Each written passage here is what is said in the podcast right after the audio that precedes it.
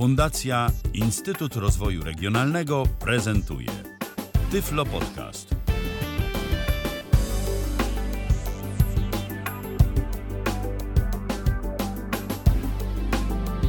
Cześć kochani, Magdalena Rutkowska przy mikrofonie dzisiaj. Wiem, dawno mnie nie było, kilka lat chyba nawet, ale dzisiaj wyjątkowa okazja się trafiła, temat i goście wyjątkowi. No to też postanowiłam do mikrofonu dla Was pokłapać. Witam serdecznie. Ze mną jest dzisiaj Marta Żaczkiewicz. Cześć Marto. Cześć, dzień dobry. I Remigiusz Koziński. Remigiuszu, nie zniknąłeś?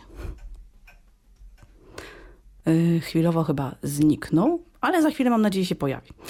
Oboje reprezentują Fundację Otwieramy Kulturę i Sztukę, partnera w programie Fundacji Ari Ari. To jest taki bardzo interesujący projekt, w którym między innymi ja też uczestniczyłam, co mnie zachęciło do zrobienia Tyflo podcastu na ten temat. Yy, projekt Fundacji Ari Ari nazywa się Zawód Audiodeskryptor.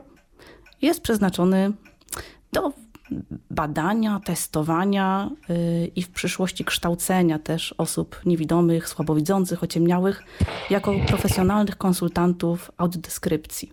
Oczywiście no, to jest o wiele szerszy projekt, o wiele yy, więcej tutaj się dzieje, o czym będziemy dzisiaj w audycji między innymi mówić, czym będziemy chcieli Was zainteresować. Czy Remigiusz może wrócił? Czy nadal jakiś mamy problem techniczny? Nie wiem, ja cały czas jestem i cały, Aha, to cię nie słychać. i cały czas słyszę i cały czas próbuję się przebić, ale nie wiem, czy mnie słychać. A teraz, Teraz słychać tak. dopiero. Tak. Rozumiem. Ale cię przerywa. To jest dobry wieczór. No nie wiem. Taki, taki, taki nieśmiały. A szkoda, bo to człowiek mediów jest. No to może zacznę od, od ciebie, skoro już tak. To pierwszeństwo będą mieć mężczyźni tutaj w programie. E, Realizuje nas Michał Dziwisz oczywiście, bo tak zapomniałam wspomnieć A. A to jest niezwykle istotne. On będzie ratował wszystkie tutaj sytuacje techniczne, jak jest w stanie uratować. Yy, Na Facebooku mamy transmisję na żywo. Możecie tam również pisać komentarze. Możecie się do nas wdzwonić na Zooma na tyflopodcast.net ukośnik zoom.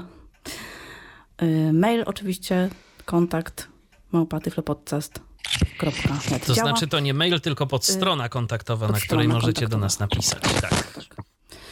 Yy, Dziękuję Michale. I to są wszystkie formy kontaktu, które można spokojnie sobie wykorzystać w czasie programu. Remigiusz, yy, oprócz tego, że działa w Fundacji Otwieramy Kulturę i Sztukę, Fundacji OKIS, tak będziemy tego akronimu używać, bo będzie szybciej po prostu, yy, jest doświadczonym audio, audiodeskryptorem, yy, również ma no, wiele, wiele lat pracy w mediach za sobą. Jest osobą niezwykle skromną, więc y, nie wiem, czy tutaj coś więcej będzie w stanie powiedzieć o swoim doświadczeniu, y, bo z reguły się kryje po prostu za wszystkimi innymi osobami i, i daje im pierwszeństwo. A teraz też chyba dlatego te problemy techniczne wystąpiły.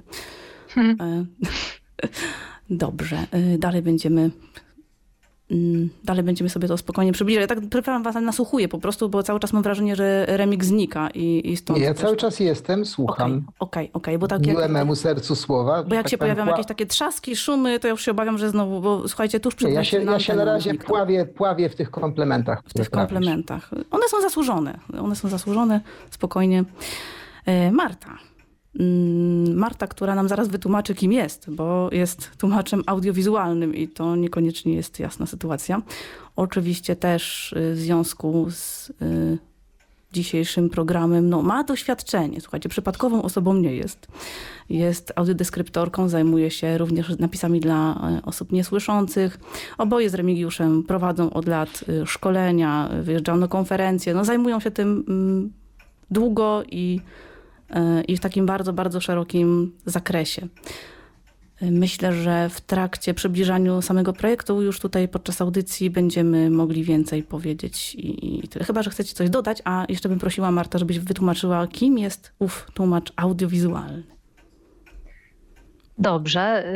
Y, Tłumacz audiowizualny jest to człowiek, który wykonuje tłumaczenia na różne języki, zarówno list dialogowych, y, które są potem potrzebne do stworzenia wersji lektorskich do filmów obcojęzycznych i również taka osoba y, wykonuje tłumaczenia napisów. Napisów y, do filmów również obcojęzycznych, ale także napisów dla niesłyszących. Y, I audiodeskrypcja również jest od pewnego czasu zaliczana do właśnie obszaru tłumaczeń audiowizualnych. Okej, okay. no czyli jest uzasadnienie, żebyś była w tym projekcie. tak. Dobra. E, na czym polega projekt sam? Jakie są, jakie są jego założenia? Bo jesteście partnerem jako fundacja, ale, ale e, jakie, jakie są założenia chciałam od was, żeby się tu sama wymądrzeć. Tak. E, a więc Longin Graczyk, który prowadzi fundację Ari Ari, ten projekt sobie wymyślił, że tak powiem, i stwierdził, że no fajnie by było zrobić takie, takie szkolenie, takie warsztaty, taką szkółkę nawet dla konsultantów audiodeskrypcji, ponieważ nie każda osoba niewidoma czy słabowidząca może takim konsultantem być, jeśli się nie wdroży troszkę w specyfikę tej pracy. A nawet I pierwsza, bardziej. Tak. Mm, pierwsza edycja tego projektu była trzy lata temu, jeszcze przed COVID-em, y, z tym, że wtedy grupka uczestników była dość mała i ten projekt nie był realizowany z takim, powiedzmy, rozmachem jak teraz.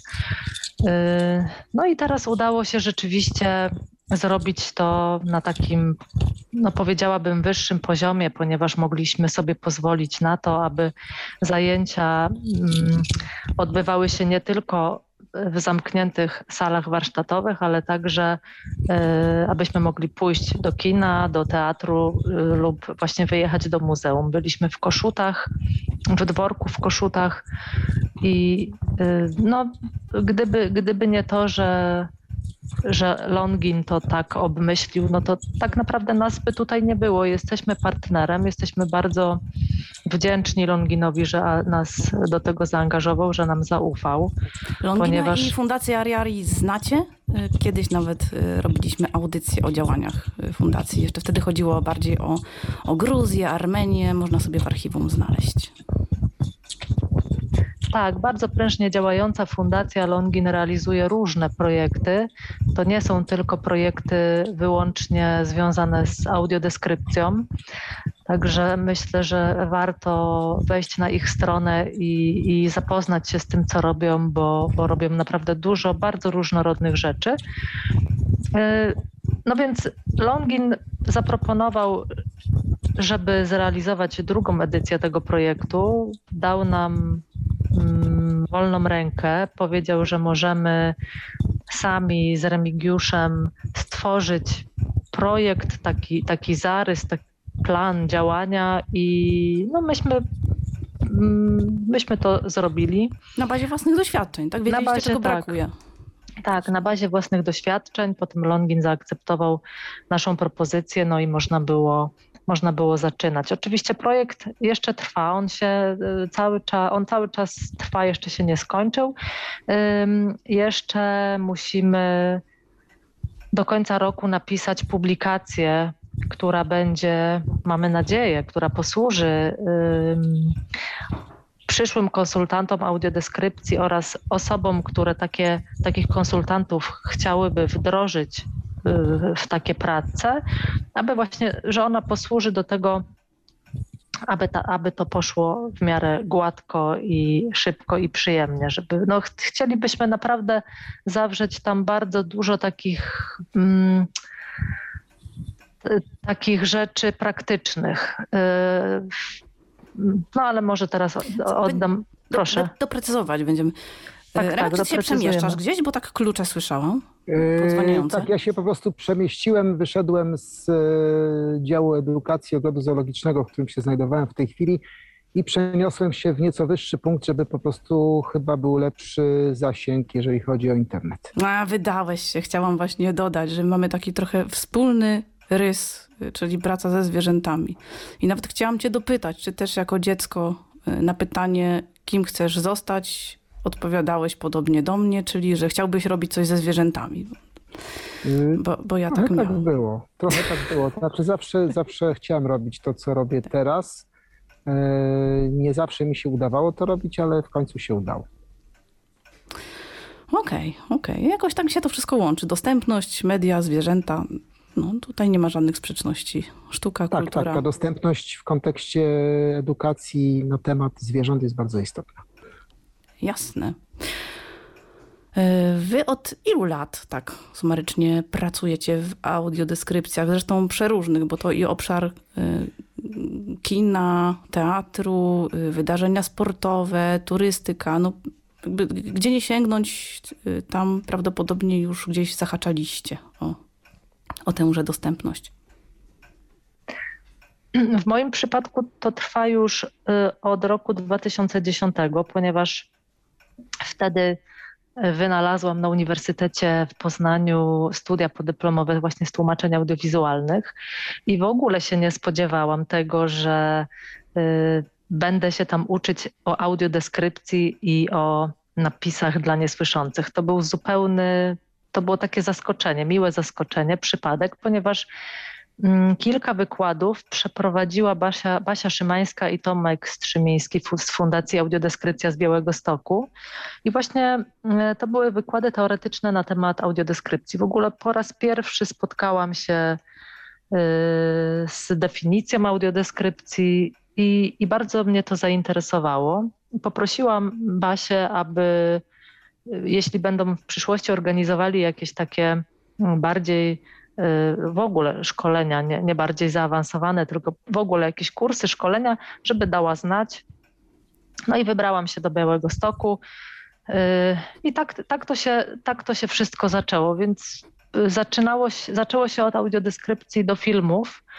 Mm, I wtedy jeszcze w tamtym czasie no, audiodeskrypcja w Polsce dopiero raczkowała, bo u nas y, tak naprawdę pierwszy chyba film y, z audiodeskrypcją wyszedł, wydaje mi się, w roku 2008. W siódmym y, pierwszy festiwal, mm, festiwal chyba w Gdyni, y, zrealizował, pokazał pierwszy film z audiodeskrypcją, także to bardzo powoli się rozwijało, ale się rozwijało, więc jak ja zaczęłam w tym dziesiątym roku, no to to było jeszcze coś takiego, na co w ogóle było ciężko zdobyć fundusze, mm, ciężko było znaleźć pracę w tym obszarze.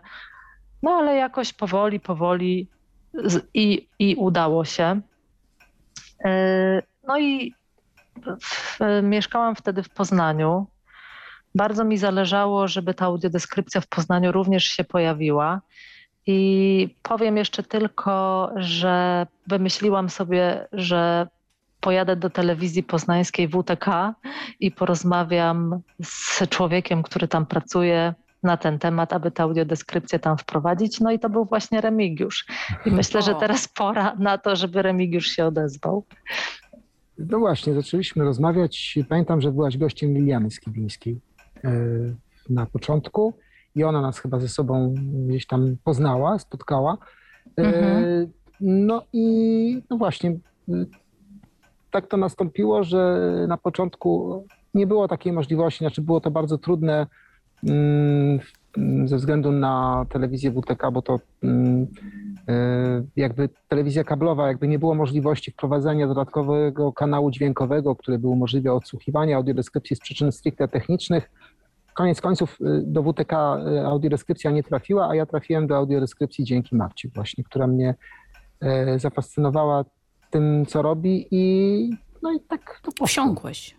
Wsiąkłem, no w tym akurat wypadku na amen. Pięknie. Brzmi dobrze. E, Cały czas próbuję y, połączyć te wątki, czyli wasze doświadczenie jako audiodeskryptorów z projektem, który, który obecnie mm, no, będzie się kończył, ale tak naprawdę rozwijał się w tym roku. Jest to druga edycja, z tego co pamiętam. Była wcześniejsza jeszcze troszeczkę w innej konwencji. Ale na jakim etapie zaczęliście pracować z konsultantami? y, I, kim byli też ci ludzie? Czy próbowaliście bardziej sami, konsultując na odległość? Bo tutaj Marta wspomniała też o, y, o Fundacji Audiodeskrypcja. Y, później, nie pamiętam w którym roku dołączyła mm, no, Fundacja Kultury Bez Barier i, i tak naprawdę no, wtedy zaczął być taki boom na tęże dostępność w kulturze, w sztuce i nie tylko. I wtedy było zdecydowanie więcej osób i zainteresowanych samym odbiorem, bo, bo też pamiętam jak jeszcze tam z 10 lat temu, no pewnie do tej pory tak jest, ale jeszcze z 10 lat temu osoby niewidome nie wiedziały, co to jest audiodeskrypcja bardzo często, albo nie były do niej przekonane kompletnie. Więc tutaj y, też jestem ciekawa tej waszej drogi i, i tego, z kim pracowaliście, jacy byli ci konsultanci i, jakie wnioski mogliście wyciągnąć, no dzięki czemu dzisiaj w projekcie pracujecie tak, jak pracujecie. Jaki to, jakie to są metody, to będziemy dalej omawiać. Jeśli chodzi o mnie, to ja na początku po szkoleniu w Fundacji Audiodeskrypcja, y, jeżeli cokolwiek robiłam zawodowo, to konsultowałam z Basią Szymańską. Z tym, że to było no, dość dawno temu.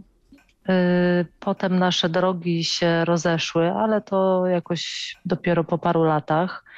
Więc na początku no, mogę powiedzieć, że y, pracowałam pod okiem zawodowców, którzy no, doskonale wiedzieli, co robią, więc no, mam nadzieję, że. Że no, Zyskałaś dobre podstawy. Tak, zyskałam, zyskałam na pewno dobre podstawy. Oczywiście moja audiodeskrypcja te 10 lat temu no, była zupełnie inna niż teraz. Teraz mm, jestem odważniejsza, pozwalam sobie na więcej. Kiedyś byłam bardziej powściągliwa i, i bardzo starałam się trzymać standardów audiodeskrypcji. Ale teraz tylko te jedne wytyczne, później zaczęły być tak, inne, tak. teraz się cały czas rozwija. Zresztą to się cały... jest, jest tych nurtów już yy, co najmniej sześć takich wyodrębnionych z tego, co kojarzę. Tak, jest, jest tego, no na pewno nie, nie są to wyłącznie jedne standardy. Yy, są no nawet słyszałam, że ludzie nazywają to różnymi szkołami. Mhm. Więc jest troszeczkę inne podejście do audiodeskrypcji. Myślę, że nawet, w, nawet chyba nie przesadzę, jak powiem, że w różnych częściach Polski. Różni są odbiorcy, każdy ma swoje preferencje, każdy ma inny gust, każdy też lubi inne sposoby opisywania. I teraz mamy naprawdę y, świetny, świetny sposób na to, żeby, żeby się właśnie przekonać, jak dużo jest tych różnych wersji możliwych, pracując z Wami, y, widząc, jak wiele macie do powiedzenia tak naprawdę mm, na temat jednego skryptu. Tych uwag jest dużo i one są różne. Mm, są osoby, które nie mają prawie w ogóle żadnych uwag, nie, nie dają komentarzy.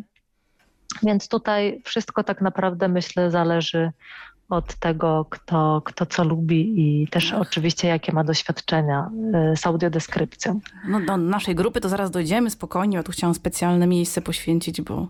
Ach, przepraszam, bo, bo jestem wyrwałam aż, się. Aż, aż, aż dumna jestem, że, że też y, mam szansę wziąć udział w, w takim projekcie i w takim świetnym towarzystwie, ponieważ inni konsultanci no to są osoby niezwykłe. Właściwie każdy ma inne doświadczenie, przeważnie już zdecydowanie związane czy z filmem, czy z teatrem, czy z jakąś instytucją. E, więc my niesamowicie dyskutujemy i, i, myślę, że rozwijamy siebie wzajemnie, dużo wnosimy i do programu, i do, no, do swojej takiej codziennej pracy, którą też wykonujemy. Ale do tego jeszcze dojdziemy. Mam nadzieję, że też y, ktoś z naszej grupy się no, wdzwoni i zabierze głos na antenie, uzupełni coś albo się fajnie pokłócimy, jak to tam nieraz bywa. Mm, ale Remigiusz, bo ciebie tutaj, ciebie tutaj nie dopuszczamy do głosu, a ja chciałam też poznać troszkę twoją historię o współpracy z konsultantami. E, ta współpraca to współpraca no, przede wszystkim, e, jeżeli chodzi o stricte konsultantów, wynikła z e, chyba pierwszego tego kursu, który Marta prowadziła, ile dobrze pamiętam. No kiedyś właśnie któryś z filmów, y, które pisaliśmy, Marta y, zaproponowała, żeby odsłuchała tej naszej, czy mojej audiodeskrypcji, bo to chyba była moja, o ile dobrze pamiętam.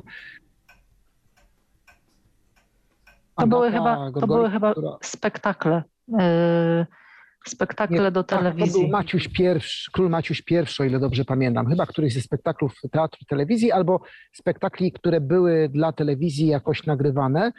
I właśnie chyba Agata y, była tą osobą, która konsultowała i powiem szczerze, że dla mnie to było naprawdę niezwykłe, ponieważ mm, zupełnie zmieniło sposób y, pisania przeze mnie skryptów. Kiedyś starałem się pisać na przykład jak najkrócej, jak najwięcej miejsca zostawiać dla muzyki, dla mm, tego, co słychać. Agata y, troszeczkę, y, że tak powiem, zastopowała te tendencje skracania maksymalnego, właśnie często pisząc, a ja tego nie rozumiem, a tutaj słyszę jakiś szum, co tutaj się dzieje.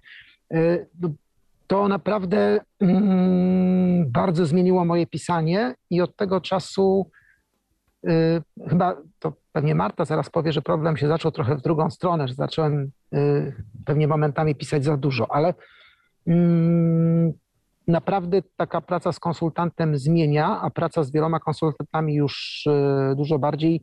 Wydaje mi się, że to było to, czego mi do tej pory brakowało. I to, to nawet nie musi być praca stała, taka rytmiczna, w sensie, że nie wiem, każdy projekt konsultujemy albo od e, kwestii audiodeskrypcji muzealnych mamy tą osobę, czy od kwestii audiodeskrypcji teatralnych czy operowych inną, a filmowych jeszcze inną. To chodzi o to, żeby chociażby od czasu do czasu właśnie ktoś w krytyczny sposób, krytyczny y, podszedł do tego, co się pisze, i to jest dla mnie bardzo wartościowe, ponieważ y, największy problem jest z tak zwanym feedbackiem.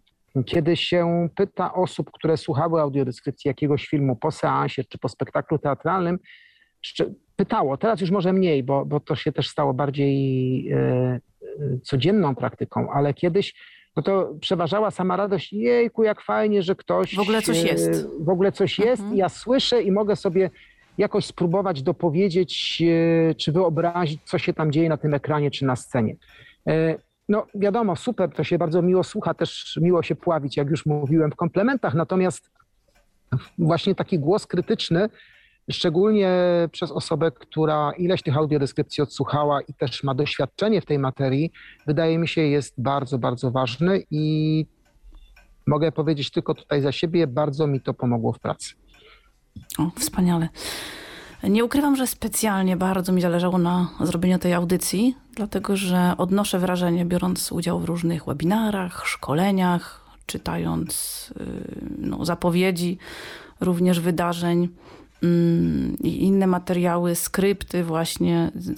Z reguły widzę, że jest niestety nadal zbyt często pomijany ten udział konsultantów. Możemy na szkoleniach specjalistycznych dla instytucji usłyszeć, że zapytać to można koleżankę, czy sobie wyobraża na podstawie tego opisu. No koleżanka, która widziała ten sam obraz przed chwilą, na pewno sobie dobrze wyobrazi na podstawie opisu, z pewnością lepiej niż osoba niewidoma od urodzenia.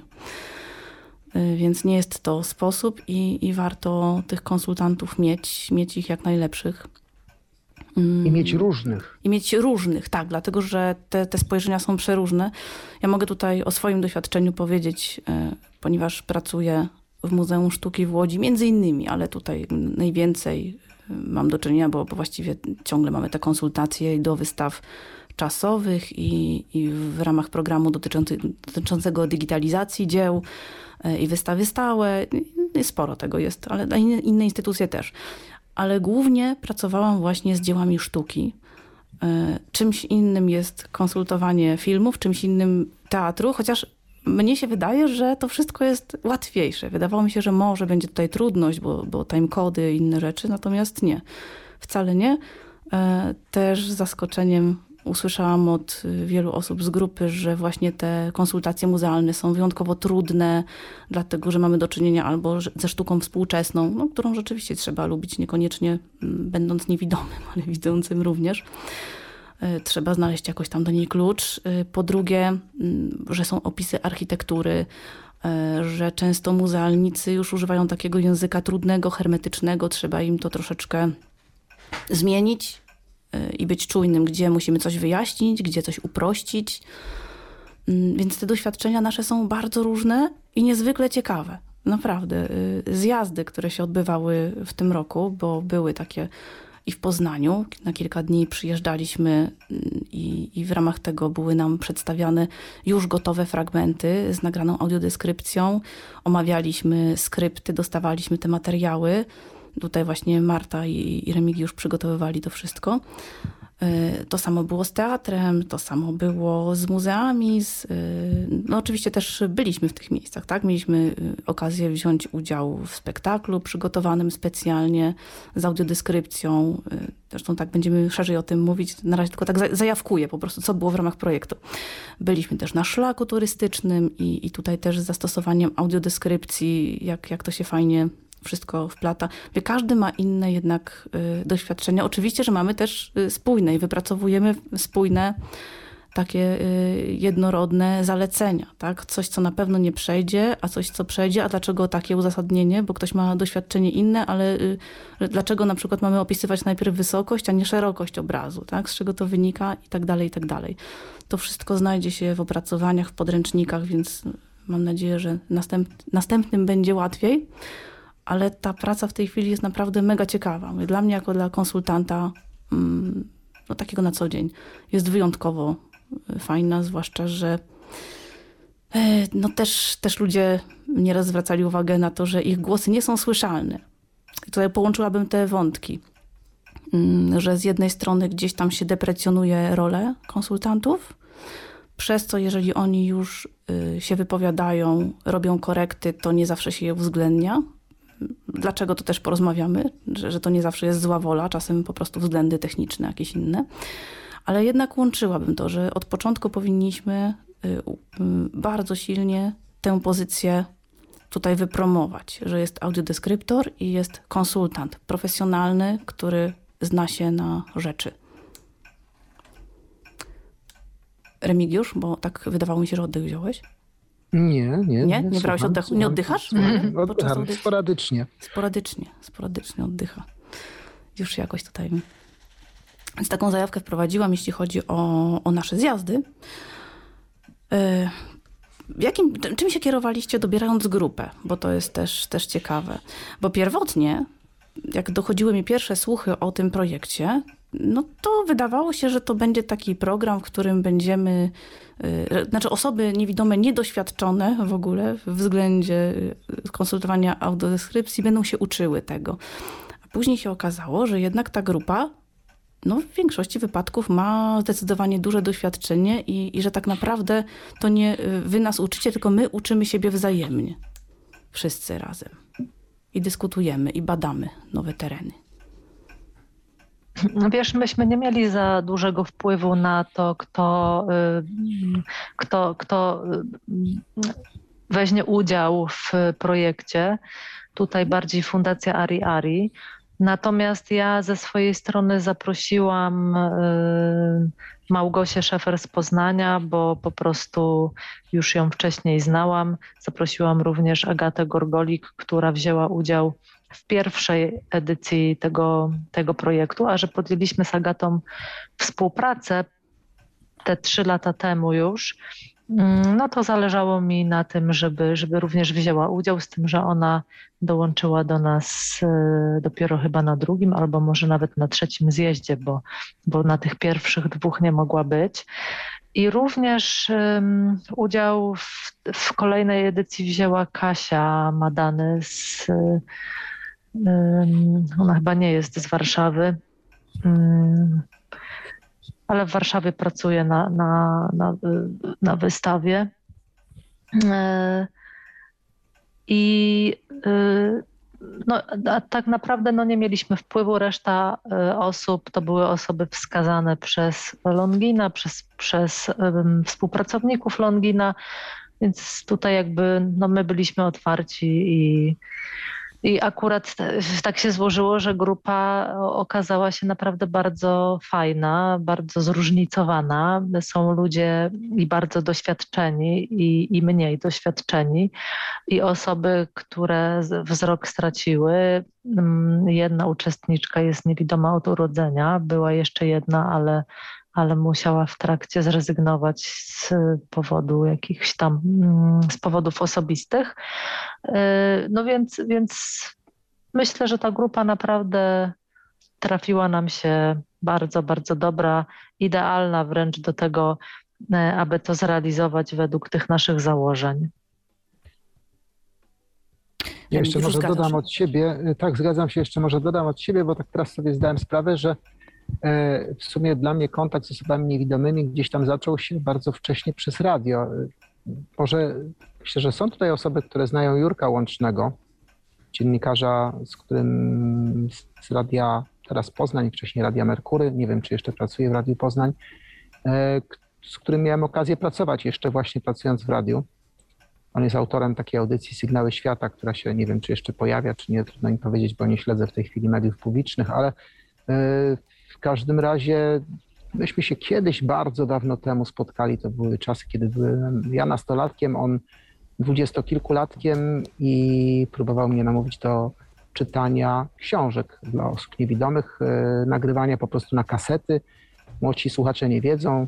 E, to były takie nośniki magnetyczne, e, na których się nagrywało dźwięk i które się czasami wkręcało i trzeba było na przykład ołówkiem ratować taką kasetę przed wkręceniem w głowicę magnetofonu, ale to dla tych starszych może takie wspomnienie. O, palcem, palcem również nawet. Palcem, ale ołówek był najlepszy. Ołówek idealnie pasował w ten napęd kasety. W każdym razie y, to się wtedy zaczęło, no i, i jakby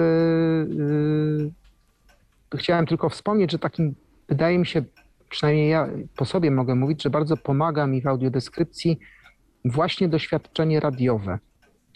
E, czyli nauka gdzieś tam opisywania słowami tego, co jest wokół, kiedy nie można tego przekazać obrazem. Wydaje A mi się, literackie że... doświadczenie, e, ponieważ również dla, dla portalu lubimy czytać PL, piszesz. Tak, tak, ale no radio było dużo wcześniej. Mhm. Radio było dużo wcześniej i wymagało bardzo takich krótkich, synkretycznych opisów e, tego, co widać, szczególnie w tematyce, którą się zajmowałem na samym początku, czyli serwisami drogowymi, kiedy trzeba było szybko przyjechać na miejsce wypadku, spróbować opisać e, w miarę prosty, jasny, nie raniący nikogo sposób, co się wydarzyło i spróbować doradzić tym, którzy gdzieś tam e, stoją w korkach w pobliżu i w jaki sposób wspomniane miejsce ominąć, objechać, żeby po prostu dojechać na czas do domu czy do pracy. To taka Czyli bardzo prosta... deskrypcja radiowca nie zaskoczy. Wydaje mi się, że osoby z doświadczeniem radiowym, dziennikarskim radiowym, w sensie takie osoby, które jeździły na materiały y, i musiały swoim głosem, szczególnie na żywo, relacjonować coś, co się dzieje w danym momencie na szybko, mm, taka szkoła bardzo pomaga. Mhm. No dobrze. E, w jaki sposób program powstał? E, bo to już za to jesteście odpowiedzialni. E, dlaczego w taki, a nie inny sposób podzieliliście, że, że będziemy mm, badać, testować i, i, i uczyć się na bazie takich konkretnych modułów? Tutaj program w zasadzie był nieco zbliżony do tego sprzed trzech lat, ale no, tak jak wspomniałam wcześniej, mogliśmy go nieco rozbudować właśnie o te wizyty zarówno w teatrze, w muzeum, jak i w kinie. Y, uznaliśmy, że no, koniecznie musimy to podzielić przynajmniej na trzy części, mimo że tak naprawdę audiodeskrypcję można robić jeszcze do innych rzeczy, nie tylko do, do filmów, spektakli i artefaktów y, muzealnych, ale no, to są takie, myślę, najbardziej podstawowe y, działki, w których dobrze, żeby konsultant się sprawdził i, i mógł na ten temat wypowiedzieć. Mhm. I od początku to miała być taka forma zjazdów, czy rozważaliście jeszcze jakąś formę hybrydową, taką online?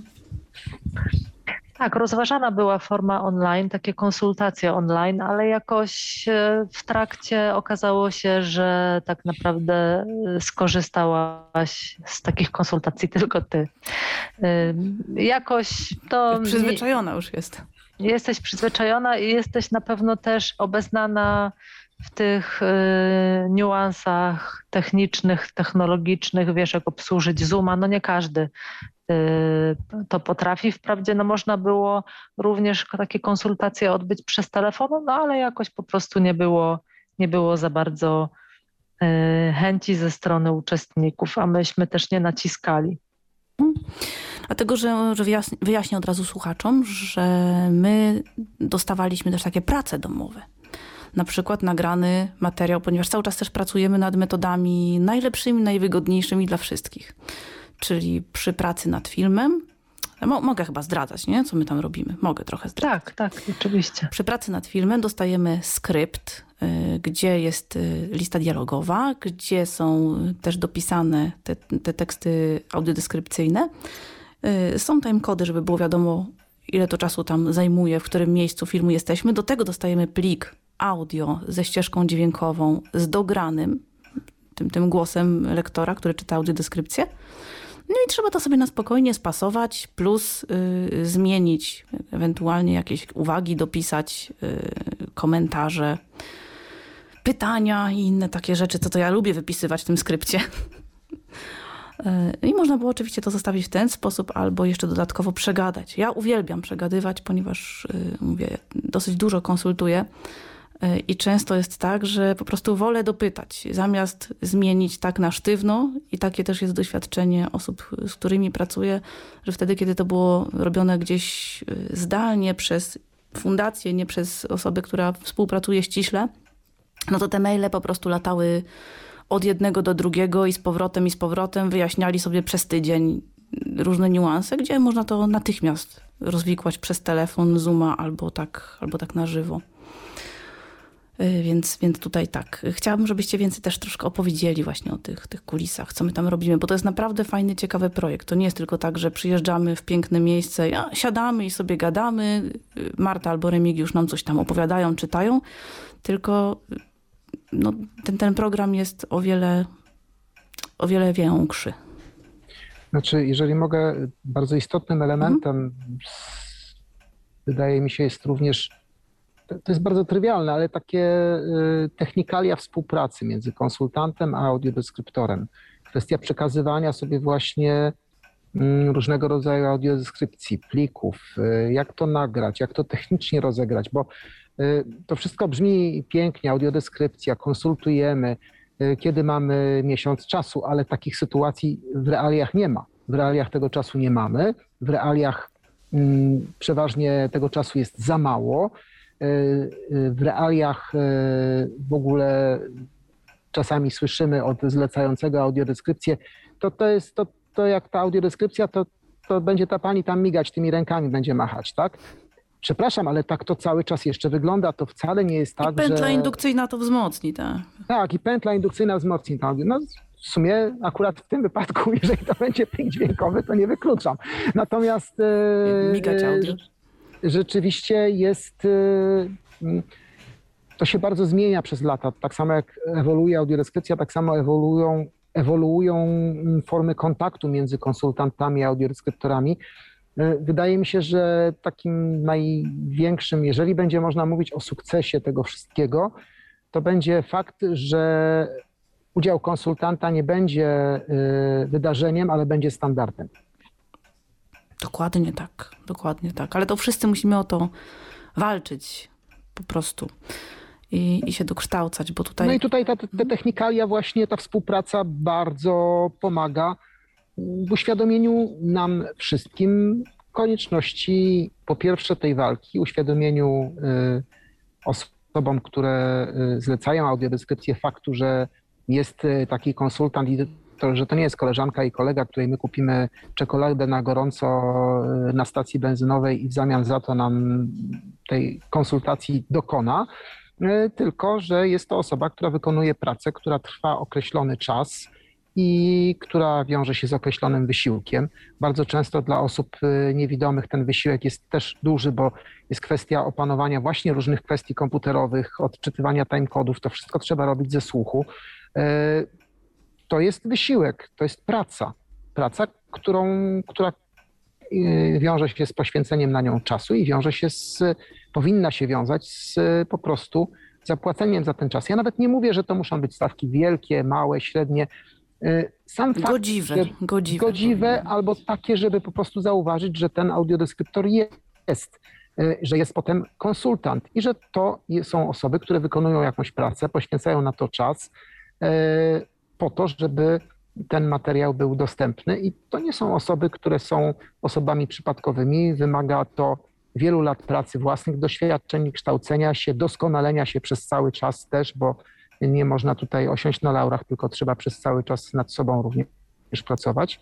E, no i właśnie, no i to y, jeżeli się już podejmujemy audiodeskrypcji, to nie powinno to być na zasadzie, że ktoś albo jest przepis i ja tam muszę zrobić jakąś audiodeskrypcję, tylko postarać się posłuchać, co ma do powiedzenia ten audiodeskryptor, bo y, rozmawialiśmy o różnego rodzaju materiałach wideo, które tej audiodeskrypcji nie potrzebują, albo wręcz ta audiodeskrypcja zaburza w ogóle ich odbiór i przeszkadza w ich odbiorze, e, no po prostu no, e, zacząć, żeby osoby, które e, zajmują się tym urzędowo, czy w jakiś sposób zlecają te audiodeskrypcje, zaczęły słuchać osób, które zajmują się tym zawodowo, zarówno konsultantów, jak i audiodeskryptorów.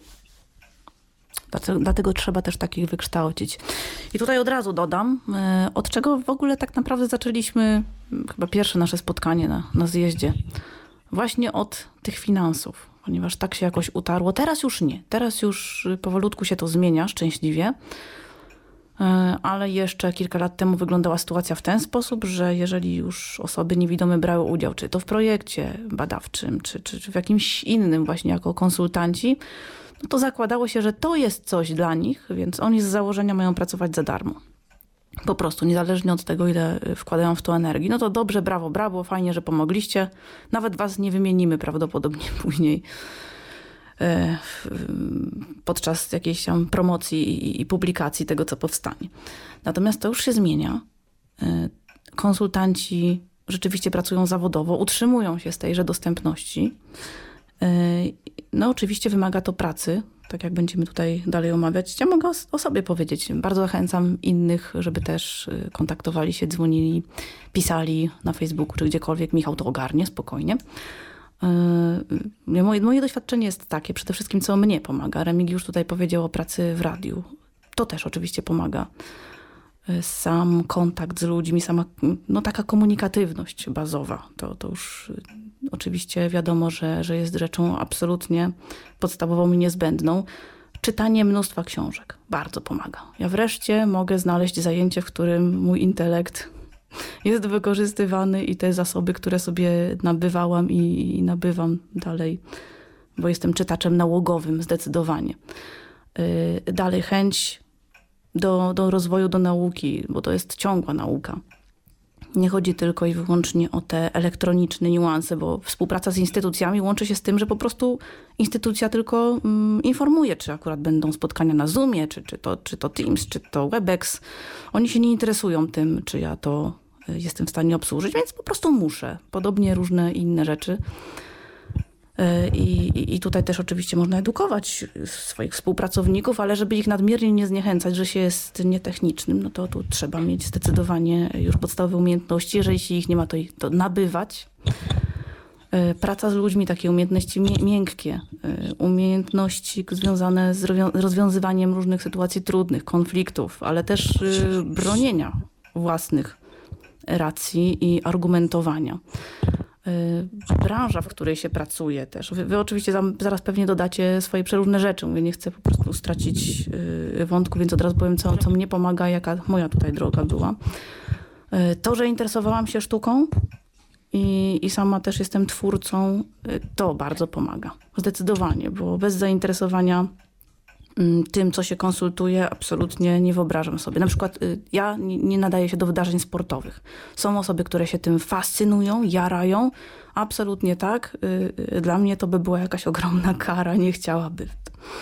Więc tutaj też te indywidualne predyspozycje są absolutnie ważne, ale jest to zawód, jest to zawód, gdzie trzeba pracować również pod presją, w krótkim czasie, mówię, mieć bardzo dobry kontakt z ludźmi, umieć się skoncentrować na długi czas, y, żeby taki skrypt ogarnąć, bo ma się na przykład na to kilka godzin i, i akurat te kilka zejdzie. Nie, nie ma czasu się w tym wtedy rozpraszać, odbierać y, tam jakieś informacje, odchodzić co chwilę od telefonu, komputera, czy na czym kto tam pracuje. Więc tutaj jest no, szereg, szereg różnych takich rzeczy ważnych, potrzebnych umiejętności, no tak jak w każdej innej pracy po prostu. I, i też, no i też o tym mówimy dosyć dużo podczas programu, też te rzeczy wychodzą. Marta? Wiesz, tak sobie teraz mm, pomyślałam o tym, co jest bardzo ważne w pracy audiodeskryptora i stwierdziłam, że muszę to koniecznie powiedzieć, bo myślę, że dobry audiodeskryptor to jest, mo, może być wtedy, o dobrym mówimy wtedy, kiedy on zna chociaż trochę środowisko osób niewidomych.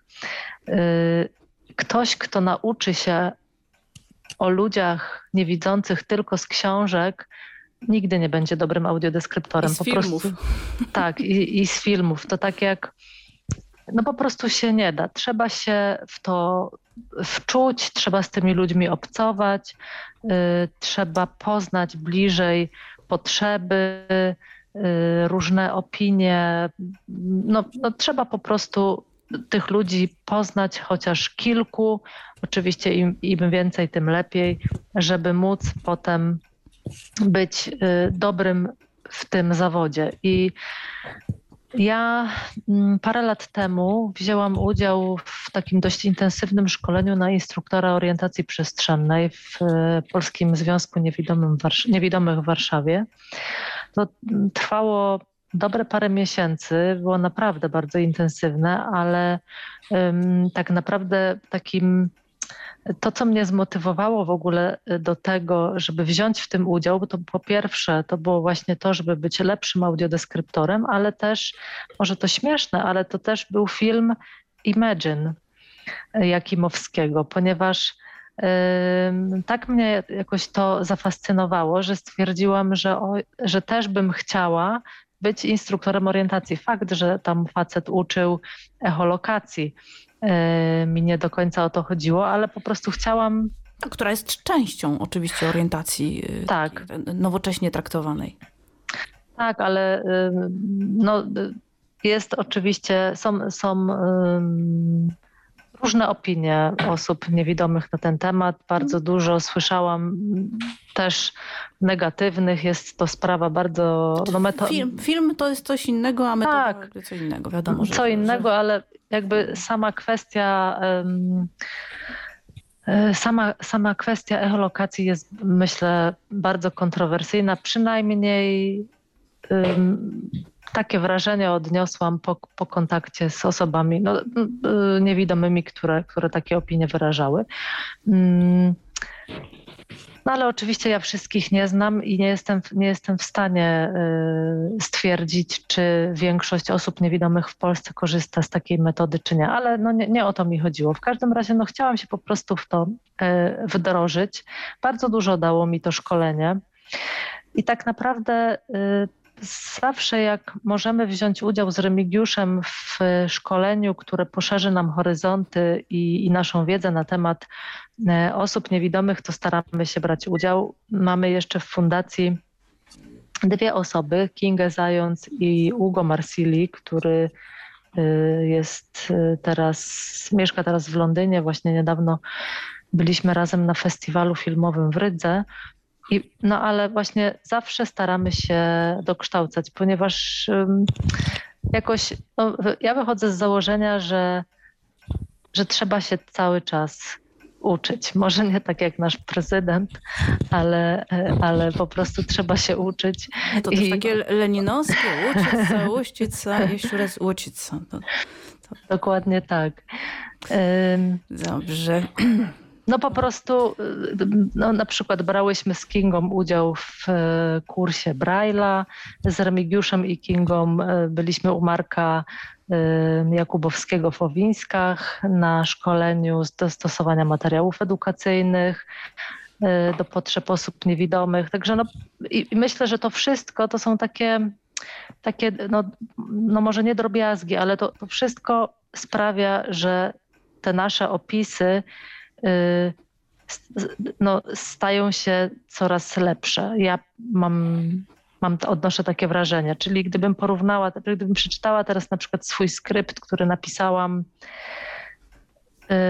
11 y, lat temu, to był wtedy Stroszek Wernera Herzoga, to był mój debiut y, na, na festiwalu Malta w Poznaniu, no to myślę, że byłabym teraz koszmarnie niezadowolona i na pewno chciałabym to poprawić. I tak jest często, jak wracamy do starych skryptów.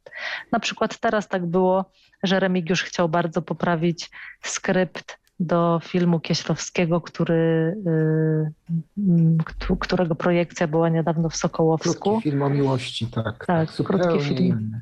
Powiedz Remigiusz może coś na ten temat. Powiedz, powiedz, bo naprawdę zupełnie inny i bardzo pozytywnie byłam zaskoczona tą nową wersją.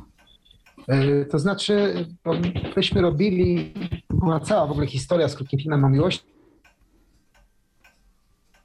Robiliśmy go na Festiwal Transatlantyk w 2016 roku, nie dobrze pamiętam, w Łodzi. E, I e, tam w ogóle nastąpił y, straszny rozdziew, ponieważ do mm, pisania skryptu dostaliśmy plik wideo, który był, teraz już nie pamiętam, który był który, ale w każdym razie dostaliśmy film kinowy, czyli ten, który oglądaliśmy w Sokołowsku. Natomiast nie, dostaliśmy film telewizyjny, y, bo przypominam, że y, dekalog Kieślowskiego był jakby w dwóch wersjach. W wersjach kinowych było kilka części rozbudowanych, takich reżyserskich, około półtora godzinnych, natomiast były też, był to też forma takiego długiego serialu telewizyjnego. Mm, cały dekalog był jako poszczególne odcinki i dostaliśmy y, do opracowania skrypt, mm, znaczy plik wideo, który był no właśnie czymś innym, co było puszczone w czasie festiwalu. Y, I nastąpił moment, kiedy się zorientowaliśmy, że jedno z drugim nie ma nic wspólnego, że y, i y, próbowaliśmy na żywo praktycznie, pamiętam to do dzisiaj, że byłem mokry po prostu jak ścierka, y, audiodeskrybować to, co widzieliśmy na, na ekranie, co kompletnie nie miało związku z tym, znaczy były spore rozdzielenia. Kinoteatr się zrobił po prostu. Tak, i się zrobił kinoteatr. E, który właściwie no, time code zupełnie był inny, no bo wiadomo, że to był zupełnie inny film, no, no, no, no była to e, kompletna masakra. A film dla mnie jest bardzo ważnym filmem, jak zresztą większość filmów Kieślowskiego, to są filmy, na których się wychowałem i e, no po prostu jeżeli była okazja zrobienia tego skryptu jeszcze raz, obejrzenia sobie tego filmu też jeszcze raz, no to po prostu takiej okazji nie mogłem zmarnować. Tutaj dzięki temu, że właśnie w Soko jeszcze w Sokołowsku e, byłem świeżo po lekturze i Gorzko Gorzko Janny Bator i e, Empuzjonu Olgi Tokarczuk, no to nie, no to mówię, no po prostu, no, no nie wiem, jestem w raju. I, i, I, nie bałeś się, bo to jeszcze nie, nie był nie listopad. Nie bałem się, to nie był listopad, e, i, a poza tym, chociaż ja powiem tak, no, empuzy, hmm, dobra, ale to nie... Dobra, to nie dobra, nie, nie, nie róbmy tego, nie róbmy tego. Dobrze, no, w każdym razie nie boję się empuz, o tak powiem. A jestem Mi się sam, wydaje, czy ktoś się tutaj do nas wydzwonić? Ktoś się do nas Michale? próbuje wdzwonić, natomiast na razie jeszcze nie ma podłączonego dźwięku, więc trzeba poczekać i nie wiemy też kto, bo się podpisał jako użytkownik Zoom, więc yy, nie chciał się tu no nam przedstawić, no ale może zaraz... Ta, tajny słuchacz. Tajny słuchacz. Albo słuchaczka. Albo słuchaczka, tak jest, więc trzeba poczekać. Naśmiewaliście się z pana prezydenta, będziecie miały teraz za swoje. Nikt się nie naśmiewał. Nigdy się tutaj nie naśmiewamy z pana prezydenta przecież, no, chociażby my. No właśnie, skoro, skoro mowa o teatrze, teatr jest o wiele trudniejszy, zarówno dla mm, audiodeskryptorów, jak i dla konsultantów, y, ponieważ trzeba pracować nie tylko na scenariuszu, ale też z tym, co jest na żywo. Trzeba brać udział w próbach. Y, dla mnie na przykład to było, że no zależy jakie są warunki oczywiście, bo wtedy, kiedy przychodzi dyrekcja teatru i mówi, proszę Państwa, na próbie generalnej chociażby, tutaj będzie y, siedziała sobie pani deskryptorka z panią konsultantką i one będą nagrywać i szeptać. Więc proszę się tym nie przejmować. No, cudna sytuacja. Gdyby jeszcze było więcej niż 24 godziny na zrobienie y, dwugodzinnego spektaklu, byłoby jeszcze lepiej, ale i tak się daje radę w takich sytuacjach. E, natomiast no, generalnie jest to trudne też dla audiodeskryptora e, do, do ogarnięcia chociażby już sam proces odczytu, e, gdy sytuacja na scenie się zmienia. A wy macie, bo, bo przeważnie jak osoby no, no nie są bliżej tematu nawet nie wiedzą, w jakich warunkach się pracuje, tak? Y, nie siedzicie na scenie, nie siedzicie na widowni, chociaż czasem też, y, czasem w takiej budce dla tłumacza, jakbyś tutaj przybliżyli, bo to jest bardzo ciekawe i, i to też może determinować jakość tej audiodeskrypcji, ponieważ nieraz się mm, no, gdzieś tam krytykuje w przestrzeni, a nie zawsze jest to krytyka no, zasłużona, nie zawsze ten dostaje baty, co powinien. Łopanie. Gdzie myśmy nie czytali audiodeskrypcji? Tak.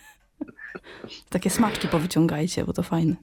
No, ze smaczków toaleta w y, Multikinie w Łodzi. Tak, ale warunki mieliśmy niezwykle komfortowe. Mieliśmy podgląd, odsłuch, nikt do toalety w tym czasie nie wchodził, więc naprawdę no, komfort. Tak, komfort. I toaleta na miejscu był. też to. Tak, no w razie czego też mieliśmy nawet wodę do picia z kranu pod ręką, także po prostu szaleństwo. Tak, tak wszystko, wszystko było. Wiesz, najbardziej komfortowe warunki są oczywiście w takiej kabinie dla tłumacza um, symultanicznego i akurat ta, takie dobre warunki są stworzone w Centrum Kultury we Wrocławiu, Wrocław Zachód. Um, naprawdę pracuje się świetnie, ponieważ jest duże okno i scena dosłownie na wprost bardzo dobrze widać yy, i słychać nawet kiedy okienko jest zamknięte, ale oczywiście odsłuchy zawsze tam również mamy. No ale no nie zawsze jest taki komfort. Tego, tego typu y, odczyty są tak naprawdę rzadkością. Z reguły jest to tak jak w tej toalecie, niekoniecznie w toalecie, albo, ale jakim, w jakimś przedsionku, w przedpokoju, w korytarzu, na klatce schodowej.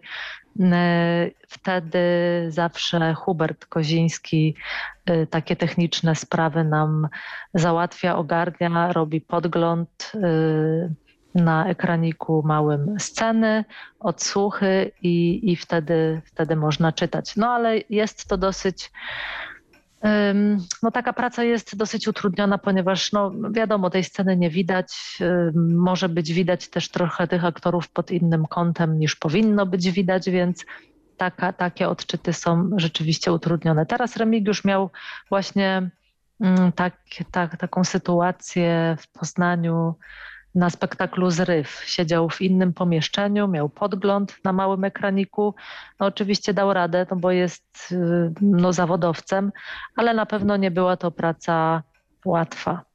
Był ze mną jednorożec, może dlatego.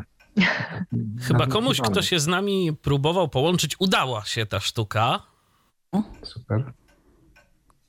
Któż się do nas Nie wiem, czy się udało. Halo, halo. Udało się, udało. O, Witamy. Witamy. E, hej, hej, e, Sławek jest z tej strony. Przepraszam, że tam mm, nie było napisane kto, co, bo ja tam nie korzystam z tej aplikacji na co dzień, więc mm, e, nawet nie wiedziałem, że tam był jakoś wyświetlony użytkownik czy coś takiego. E, natomiast chciałem poruszyć parę spraw na temat audiodeskrypcji. Też mam kontakt z osobami, które są konsultantami. I zawsze im zadaję takie pytanie, czemu to cholera jest tak przegadane wszystko? Czemu to jest tak przegadane? To jest straszliwie przegadane. Znaczy, sam oczywiście korzystam z audiodeskrypcji, jeśli chodzi o filmy e, i to już od ładnych paru lat. No i co mogę powiedzieć? Mm, że nie, jakby osoby, które piszą te audiodeskrypcje, nie pozwalają tej sztuce oddychać, nie, nie pozwalają e, przeżyć samego filmu jako, jako e, mm, dźwięku, jako e, tej e, sztuki, no, no, powiedzmy nie audiowizualnej, no w naszym przypadku to jest audio, ale mm, nie trzeba naprawdę wszystkiego tak przegadać, tak zagadywać yy, i, i, i mówić na przykład tylu detali. To mnie też zastanawiało. Zawsze pytałem się osób, które a jakie, mm, odpo- a jakie odpowiedzi? A jakie odpowiedzi uzyskiwałeś? Y, to, to może zanim ja odpowiem, to, to jestem ciekawa e, opinii. No już, już ci mówię. Otóż no. z, z, reguły odpowiedź była e, taka, że takie są standardy. No to jak są takie standardy, to ja mówię, to ja może założę fundację taką równoległą i, i w takim razie e, postaram się sam e, stworzyć taki skrypt, no bo jeżeli na przykład ciągle ktoś mi mówi i to takie szczegóły, które, których ja w życiu w ogóle nie widziałem, mnie to naprawdę nie interesuje. Zresztą wiele osób nie ma. Aha, bo argument jeszcze pada taki, że znaczna część osób, które, e, które, które e, oglądają te filmy w, w, przy użyciu audiodeskrypcji, E, no to są osoby, które straciły wzrok, tak? tak no więc dla tak, nich są i te... takich jest większość. Więc, to, więc dla nich jest ta szczegółowość, ale no nie przesadzajmy z tą szczegółowością, no jeżeli ktoś e, opisuje każdą z postaci e, co, co już na, na poziomie takim, że jakiego koloru spódnica, jakiego koloru rajstopy, buty, e, nie wiem, no kurtka, sweter, e, jak ma zaczesane włosy, to to są dla mnie na przykład jeżeli niezwykle to, ważne informacje. Gdyby nie, tego mi to nie zabrakło, są ważne to, informacje. jeżeli one coś wnoszą, jeżeli one coś wnoszą do konkretnej sceny filmu, to one są ważne. Natomiast no jeżeli, jeżeli takiego czegoś nie ma, no to, to, to, to właściwie no, po, po co tą sztukę,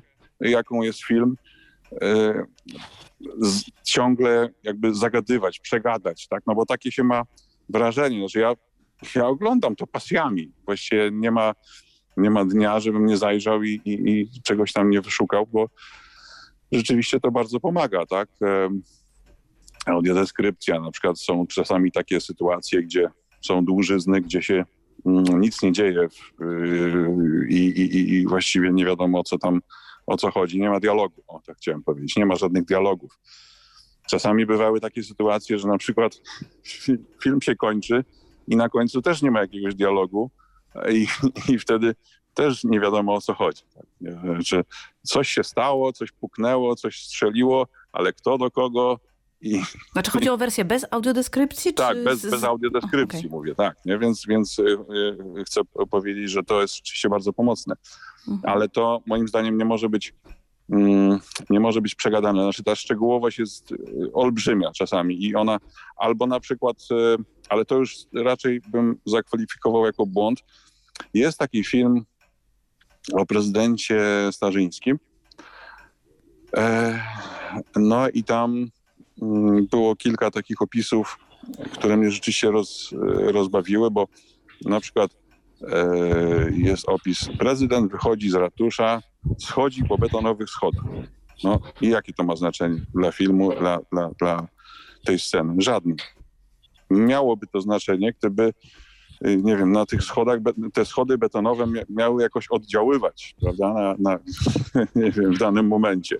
Albo na przykład e, słychać, że prezydent podnosi słuchawkę i wykręca numer, a jest prezydent podnosi słuchawkę, wybiera numer taki, taki, taki opis. Znaczy, no, no młodzi są... słuchacze y, mogą nie, nie, nie wychwycić tego y, dźwięku y, kręcenia tarczą jako wybierania numeru, ponieważ znają na przykład tylko klawiatury współczesne. Ale słyszą, słyszą, że podniósł słuchawkę i, i, i, i słyszą no jednak To może telefon. być dźwięk no to... nieoczywisty dla A to ja się wtrącę, bo w sytuacji, kiedy w danej akcji bierze udział kilka osób, to no, bez tej nie informacji wiadomo, nie wiedzielibyśmy, kto to robi. Jedna osoba, jedna osoba, już od razu mówię. To był prezydent, który siedział w swoim gabinecie i z, z wcześniejszej audiodeskrypcji y, to jasno wynikało, że jest sam, że przegląda dokumenty i podnosi słuchawkę, y, żeby gdzieś zadzwonić. Albo na przykład, nie wiem, są jakieś takie sceny, mm, no, bywają sceny erotyczne, tak? No to tak samo są przegadane. Szczęśliwie bywają prze, przegadane są co do ich szczegółowości. No, dajmy posłuchać trochę chociaż, no, jak ta para się sobą chce nasycić. No. Nie, nie trzeba tego tak zagadywać. Czyli e... uważasz, że wszystkie audiodeskrypcje są e, przegadane, czy, czy któreś nie? Wiesz co, zrozumiałam, że Dużo, że dużo. bardzo dużo. E, dużo jest przegadanych.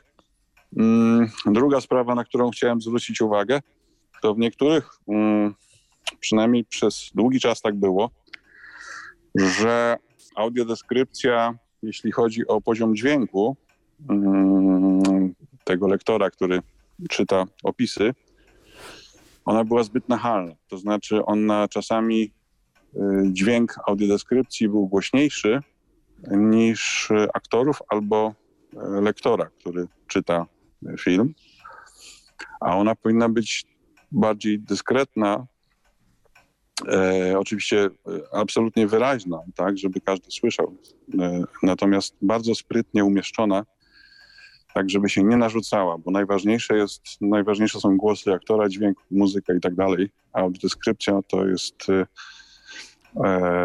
no, coś, co ma nam dopowiadać, czyli gdzieś ma być tak umieszczone, umiejscowione, żeby y, nie narzucało się, tak? Dźwięk w polskim filmie to jest w ogóle osobna działka i to, to jest bolączka. Nie, ja nie mówię o polskim filmie, ja mówię w ogóle o filmach. Powiedziałem, że chodzi też o filmy zagraniczne, filmy z mhm. lektorem. I teraz... Tutaj mamy y, mały wpływ na to, bo tak naprawdę my piszemy, nawet nagrywamy, wysyłamy plik, a co potem z tym zrobi realizator dźwięku, no to już... Okej, okay, no to, nie, no to, to ja tutaj nie mówię, nie mówię tutaj o was, natomiast y, po prostu takie uwagi ogólne, tak? Coś, co, co, co można okay. y, jakby usłyszeć w tych, y, w tych audiodeskrypcjach. No bardzo moim zdaniem wpłynęło na ich jakość, e, wpłynęło na ich jakość e, lektorzy. Mm, są takie audiodeskrypcje, E, nie wiem, czy one są przygotowywane przez TVP, czy, czy tam po prostu są lektorzy z, z TVP, na przykład Paweł Straszewski, tak, jak czyta, e, czyta te opisy, no to, to po prostu to, to, to jest nieprawdopodobna jakość. Tak? A są też takie, mm, są też takie audiodeskrypcje, gdzie, gdzie e, no, chciałoby się jednak, żeby ten lektor troszeczkę lepiej lepiej to czytał. E, ale no, ludzie różnie czytają, to też rozumiem.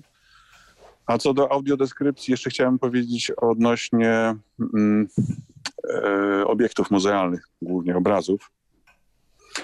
To e, ja próbowałem jakoś zrozumieć ideę tego, ale nie, nie za bardzo to rozumiem. To znaczy, może dla osób, które straciły wzrok, e, to taka e, audiodeskrypcja rzeczywiście ma sens. Ale na przykład dla mnie, jeżeli ja nie widzę od urodzenia, to ona właściwie nie ma, nie ma sensu. Dlaczego?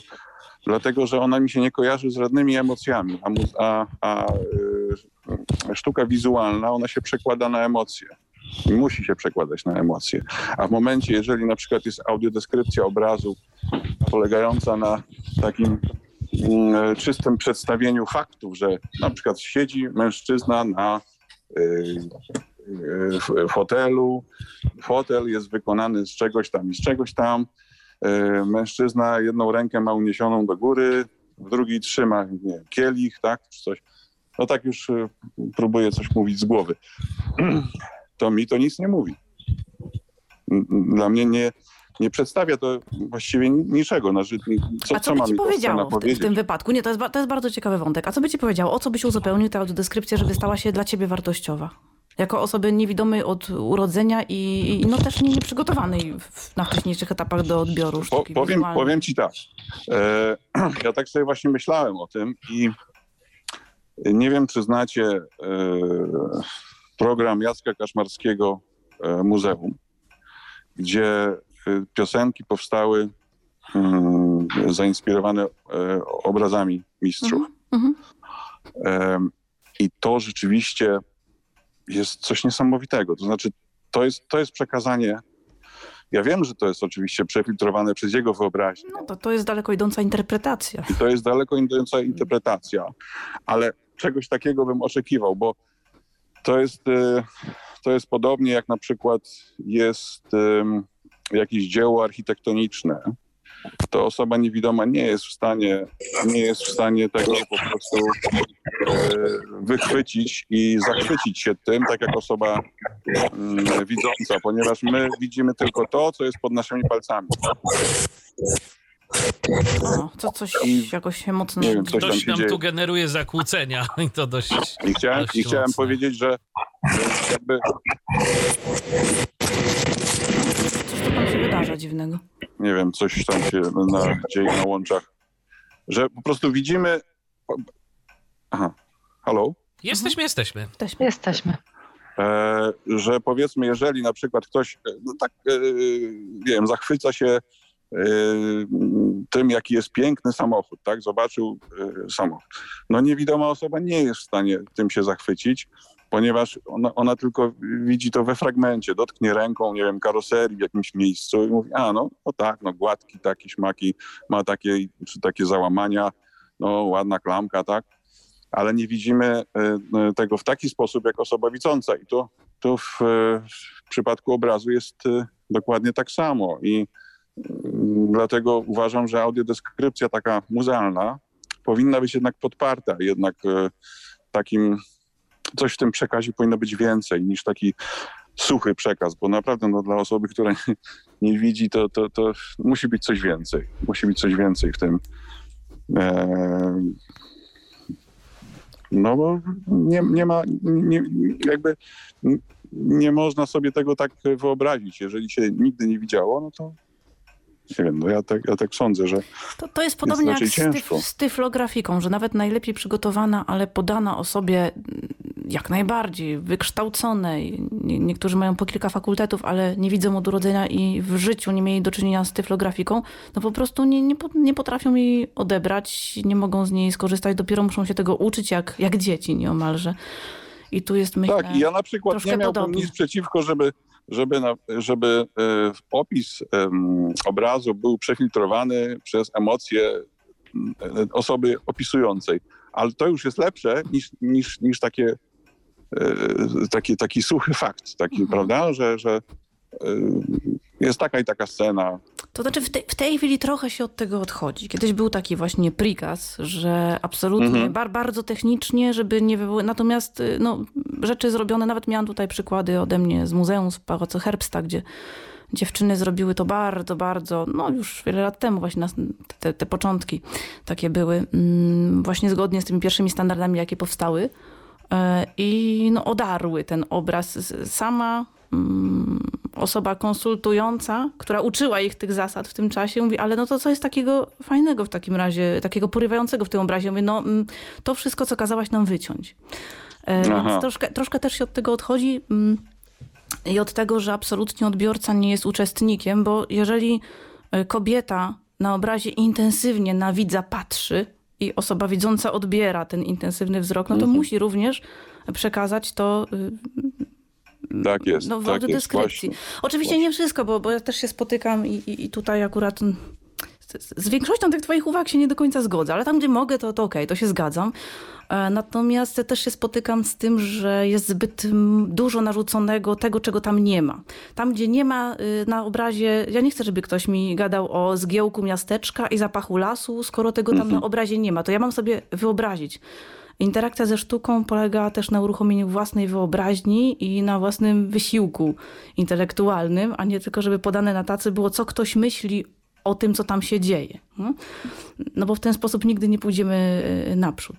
E, Poza tym no, też nie ma gwarancji, że obraz akurat zainteresuje. Osobę widzącą też może nie zainteresować. To, to są różne grupy odbiorców. Tak nie, ale mówię, trudno, żeby tak, nie tak jak mówię, naj, Najlepsza audiodeskrypcja sportu i tak mnie nie zainteresuje, bo nie interesuje się sportem. Więc trudno, tak... żeby niewidomego zainteresował obraz. No sorry. No, mnie interesuje. Wzrok straciłam w szóstym roku życia. Wcześniej widziałam na lewe oko troszkę.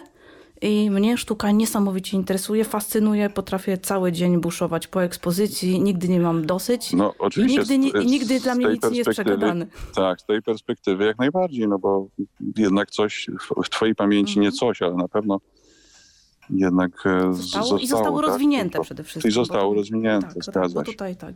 Więc, ale to też y, no, taki ważny wątek poruszyłeś, który nam wychodzi y, na spotkaniach, że jednak ten odbiór stąd też w zajawce napisałam, że odbiór przez osoby niewidome, ociemniałe i słabowidzące bywa różny, a trzeba troszkę wyśrodkować, bo nie da się zrobić trzech różnych audiodeskrypcji. No tak, no to, to no. wiadomo, wiadomo. Natomiast no, mhm. fajnie by było, gdyby w przypadku filmów one jednak nie były aż tak przegadane, żeby dać pooddychać tym, dać pooddychać, żeby, żeby, żeby człowiek, który e, ogląda ten film, mógł, mógł jakby no, uczestniczyć w tym, być, być e, no wiadomo, no, z tymi aktorami, być w tej muzyce, być w tej atmosferze, a nie ciągle słyszeć ten, ten, ten głos gdzieś tam z zaświatów. Mhm. Chociaż to, to, to też wymaga wprawy, no, prawda, takiej większej koncentracji, jeżeli mamy... E, tak, i właśnie, i też chciałem o tym powiedzieć, że tak, jeżeli ja mam prawie, że na co dzień do czynienia z filmem z audiodeskrypcją, to mi to jakoś przestaje przeszkadzać, a, ale nie daj Boże, jak na przykład nie wiem, przerwę na dwa albo trzy tygodnie, to myślę, o Jezus Maria, znowu te gadanie. Więc tak bardzo, bardzo różne, różne emocje temu towarzyszą. No potem jak już się wkręcam w to, to, to mm, się do tego przyzwyczajam oczywiście znowu.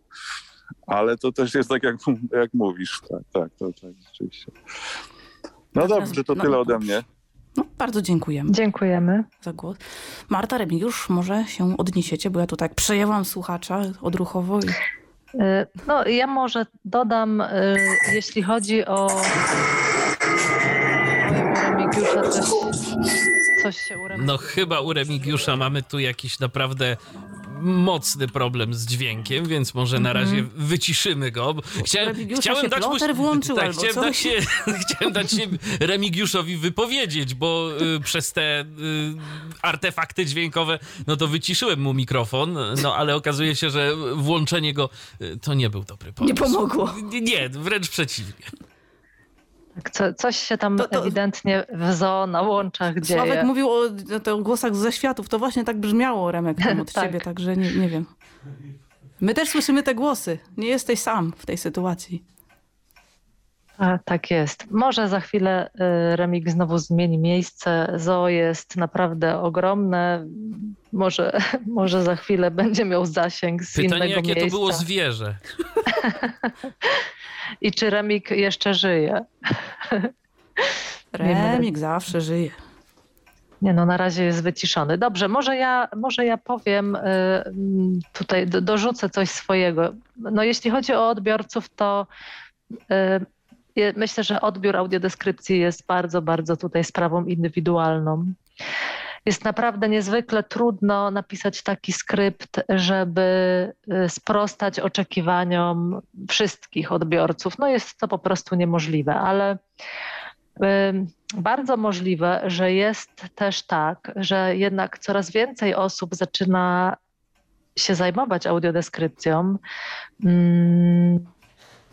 i tak naprawdę nie, nie zostali odpowiednio przeszkoleni i do tego przygotowani. Coraz więcej biur tłumaczeń, zauważyłam, zaczyna świadczyć takie usługi jak audiodeskrypcja. Y, no, nie twierdzę, że pracują dla tych biur ludzie niewykwalifikowani, no ale skoro tak naprawdę z dnia na dzień te biura poszerzyły swoją ofertę o audiodeskrypcję, no to można tutaj podejrzewać, że nie zawsze ta jakość będzie dobra. Mm, druga sprawa jest taka, że rzadko te skrypty, jak zostaną już napisane, przechodzą jakąkolwiek kontrolę jakości, niestety.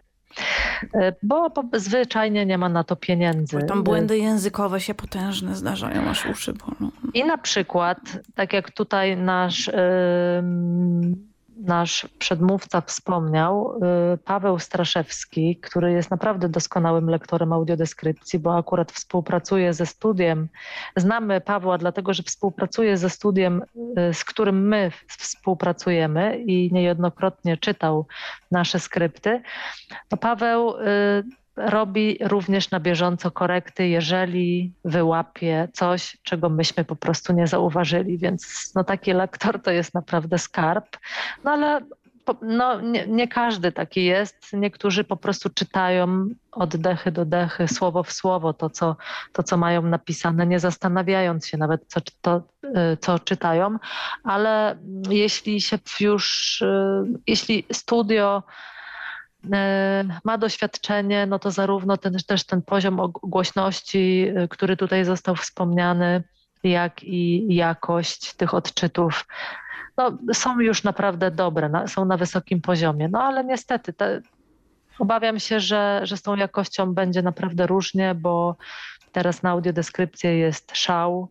Y, jest coraz większe zapotrzebowanie z uwagi na to, że wszelkie multimedia na stronach internetowych, które na, na stronach internetowych podmiotów publicznych muszą posiadać audiodeskrypcję, no więc ta audiodeskrypcja y, jest teraz y, bardzo, bardzo, no zapotrzebowa zapotrzebowanie na nią naprawdę jest bardzo duże.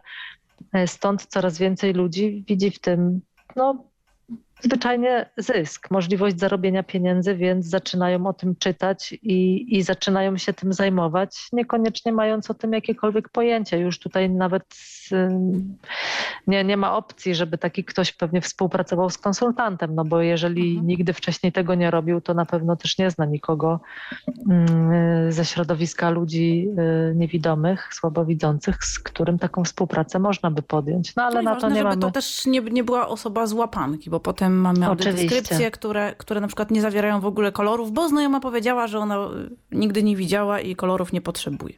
Tak, tak. E, no to co jest błędem jednak.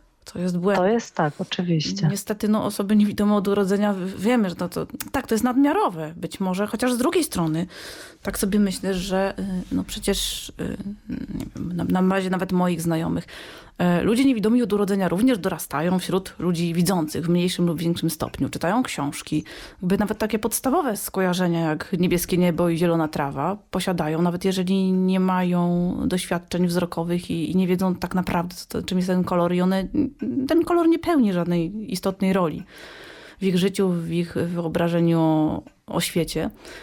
E, no to jakoś to tam zdzierżą. Natomiast osoby, które jeszcze troszeczkę widzą, ale akurat tutaj nie, nie są w stanie dostrzec tych szczegółów na filmie bądź obrazie, no, no, no tam, gdzie wszędzie jest audiodeskrypcja, czyli ten słowny opis treści wizualnych, e, osoby ociemniałe no wręcz e, oczekują każdej, każdej kropli tej szczegółowości. I tutaj są te spójne doświadczenia takie że nam jednak jest kurczę, wiecznie mało i mało tego wszystkiego. O. Remik nadal walczy z dinozaurem. Nie wiem, co tam się dzieje w ogóle. Nie, ja nie walczę z dinozaurem. Jestem tutaj zupełnie sam. Nie ma dinozaura. Z najbliższych dinozaurom organizmów są cztery agamy brodate, ale one nie generują dźwięków. To nie wiem, cóż tam tak generowało ten dźwięk straszliwy u ciebie. Nie, może są jakieś dinozaury, o których nie wiem, ale to nie spotkałem póki znaczy, co. Brzmi to tak, jakbyś teraz e, nie rozmawiał do nas ze słuchawek, tylko... Tak, tylko z głośnika. Tylko z głośnika. I coś tam... Słyszę was w słuchawkach. Coś szumi jeszcze bardzo. Tak. Bardzo przepraszam, ale ja nie mam... Jeżeli wyłączę, wyłączę słuchawki, to, to jest taki dźwięk jak teraz. O, to nie ma Różnica. Teraz jest dźwięk, czy nie ma? O, teraz jest dźwięk. Jest dobry? No. Wydaje mi się, że lepiej teraz bez tych słuchawek. Czy ja proponuję, żebyś po prostu, kiedy do nas nie będziesz mówił, wyłączał mikrofon, bo, bo tu nam się dzieją jakieś jednak odbicia i jakieś, jakieś hałasy dość mocne. Dobrze, no to w takim razie włączę słuchawki i wyłączę mikrofon. Ale na razie się wypowiedz, to może bo chcielibyśmy usłyszeć teraz... swoją opinię tutaj i, i to znaczy, widać, tego, co Sławek Widać po waszych, e, po tym, e, co słyszeliśmy od słuchacza i po waszych wypowiedziach, widać jak bardzo różne rzeczy, no bo właśnie jak kiedyś e, pisząc audiodeskrypcję trochę myślałem, tak jak pan, który się do nas dzwonił, a więc starałem się zostawić jak najwięcej miejsca. To z kolei z drugiej strony właśnie spotykało się z zarzutami od osób, które były bardziej zainteresowane, no ale ja bym tu chciała więcej, czy chciał więcej, e, a tu mi coś jeszcze opisz, bo tu mi brakuje, więc to no tutaj e, jest bardzo trudne znalezienie balansu. E, dlatego no, super idealną sytuacją jest, kiedy mamy e, takie audyty audiodeskrypcji, mamy konsultacje, czasami nawet kilku osób, no ale umówmy się, to jest jakaś może nie utopia, bo mam nadzieję, że nie jest to utopia, ale jest to pieśń dalekiej przyszłości, kiedy będą pieniądze, kiedy będzie czas na to, żeby mm, takie rzeczy zrobić. Natomiast w realiach pisania audiodeskrypcji, kiedy y, jest tak, słuchaj, ale zrób mi to, to, tylko wiesz, na kiedy to potrzebujesz, mówimy o na przykład dwugodzinnym filmie albo o kilkudziesięciu stronach opisu czegoś, no wiesz, no tak no nie musisz się bardzo spieszyć, ale na pojutrze wystarczy, nie? No to, no to już, no takie są realia, po prostu takie są realia, jeżeli e, się z nimi zderzamy.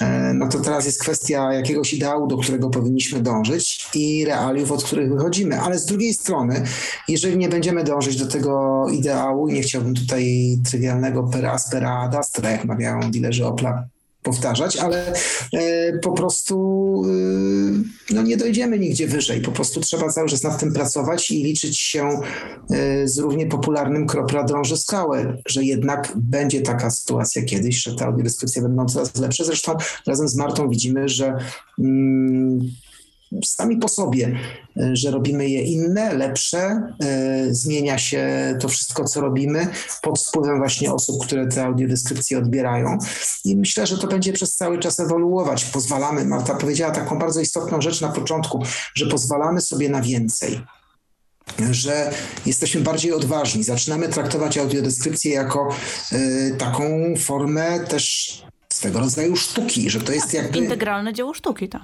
To jest jakaś część tego dzieła, e, w którą my mamy bardzo często zaszczyt być włączeni. Ja to bardzo często tak odbieram. E, no szczególnie ostatnio miałem akurat okazję robić audiodeskrypcję dwóch e, wystaw w Arsenale, w czasie których pisząc je byłem razem z artystkami, które te obiekty przygotowywały. To było super, e, kiedy można było.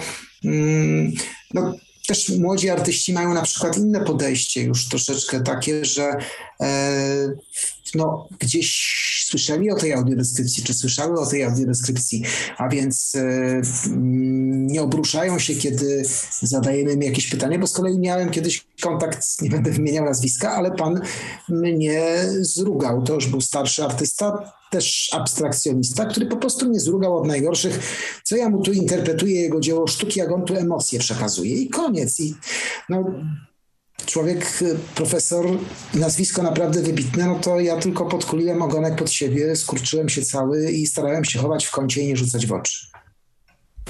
O, a ja bym go y, tak troszeczkę przycisnęła dyskusją. Ja lubię takich. Nie, nie, nie. Znaczy tutaj dla mnie to, no, to no, no była za duża, że tak powiem, za duży rozdziew intelektualny między nami, to znaczy ten pan, i to ja wcale nie mówię tego w cudzysłowie, yy, tylko mówię to po prostu, no, mając świadomość swojej pozycji, jego pozycji, nawet nie chodzi o jakąś pozycję, natomiast yy, chodzi o to, żeby mm, no,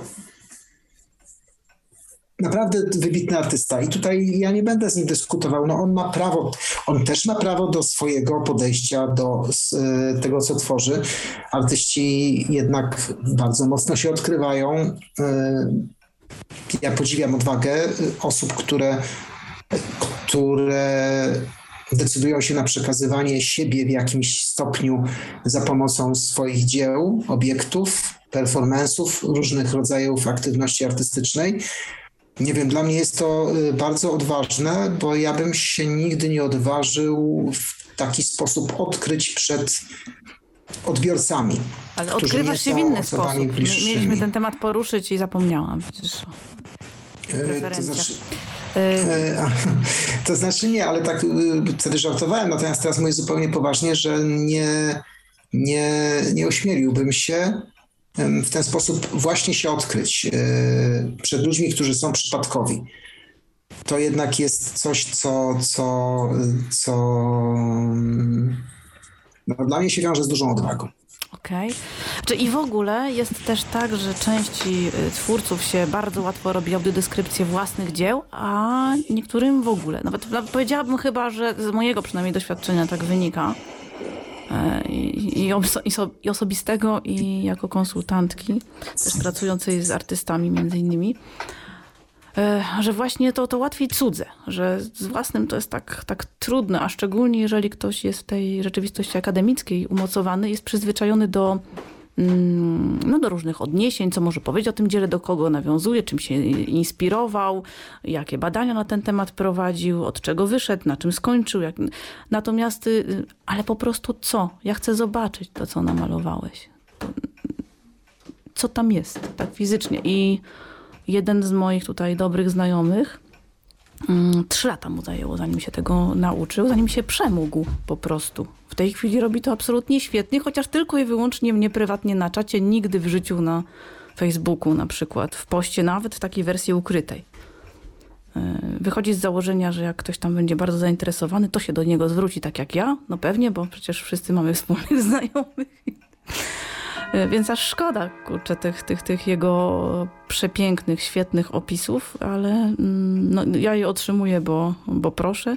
Natomiast dalej jest ten problem z przełamaniem się i, i tu rzeczywiście jest, jest kłopot i wiem, że ta linia współpracy czy, czy z artystami, bądź też z kuratorami bywa bywa trudna. E, no i właśnie, ale słuchajcie, konsultanci mają tutaj troszeczkę łatwiej, dlatego że ja będąc osobą niewidomą, naprawdę przychodzę do tej osoby, tego twórcy, tej twórczyni ja naprawdę chcę odebrać to dzieło. Jestem żywo zainteresowana. Ja już sobie poczytałam o twórczości, ja już y, wiem, w jakim kontekście jest osadzone dzieło, ta wystawa i tak dalej, i tak dalej. I, ja chcę się z tym zapoznać. A to zdecydowanie bardziej motywuje tych ludzi y, i, i otwiera. Nie, niejednokrotnie naprawdę efekty są no, spektakularne.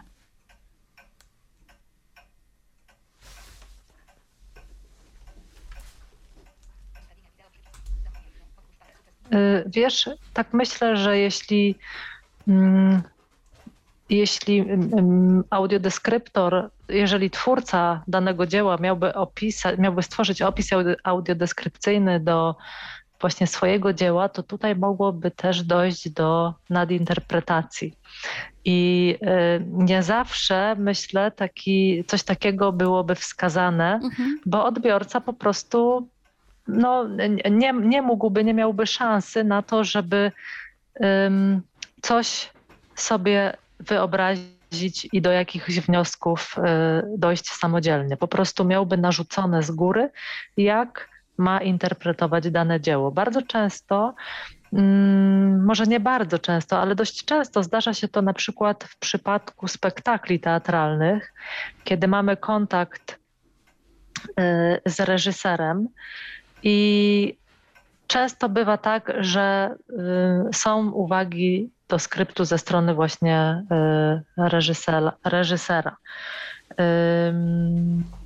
Że, że, macie zobaczyć coś że, innego niż widzieliście. Niż widzieliśmy, tak, mhm. właśnie. I no, często jest, jest to duży problem, ponieważ staramy się wytłumaczyć, że musimy być obiektywni, że no nie możemy tutaj się zgodzić na, na, na coś takiego, na taką interpretację. Niemniej jednak często bywamy po prostu przyparci do muru i, i musimy zrobić to tak, jak sobie y, twórca spektaklu bądź właśnie reżyser y, wymyślił czy zaplanował.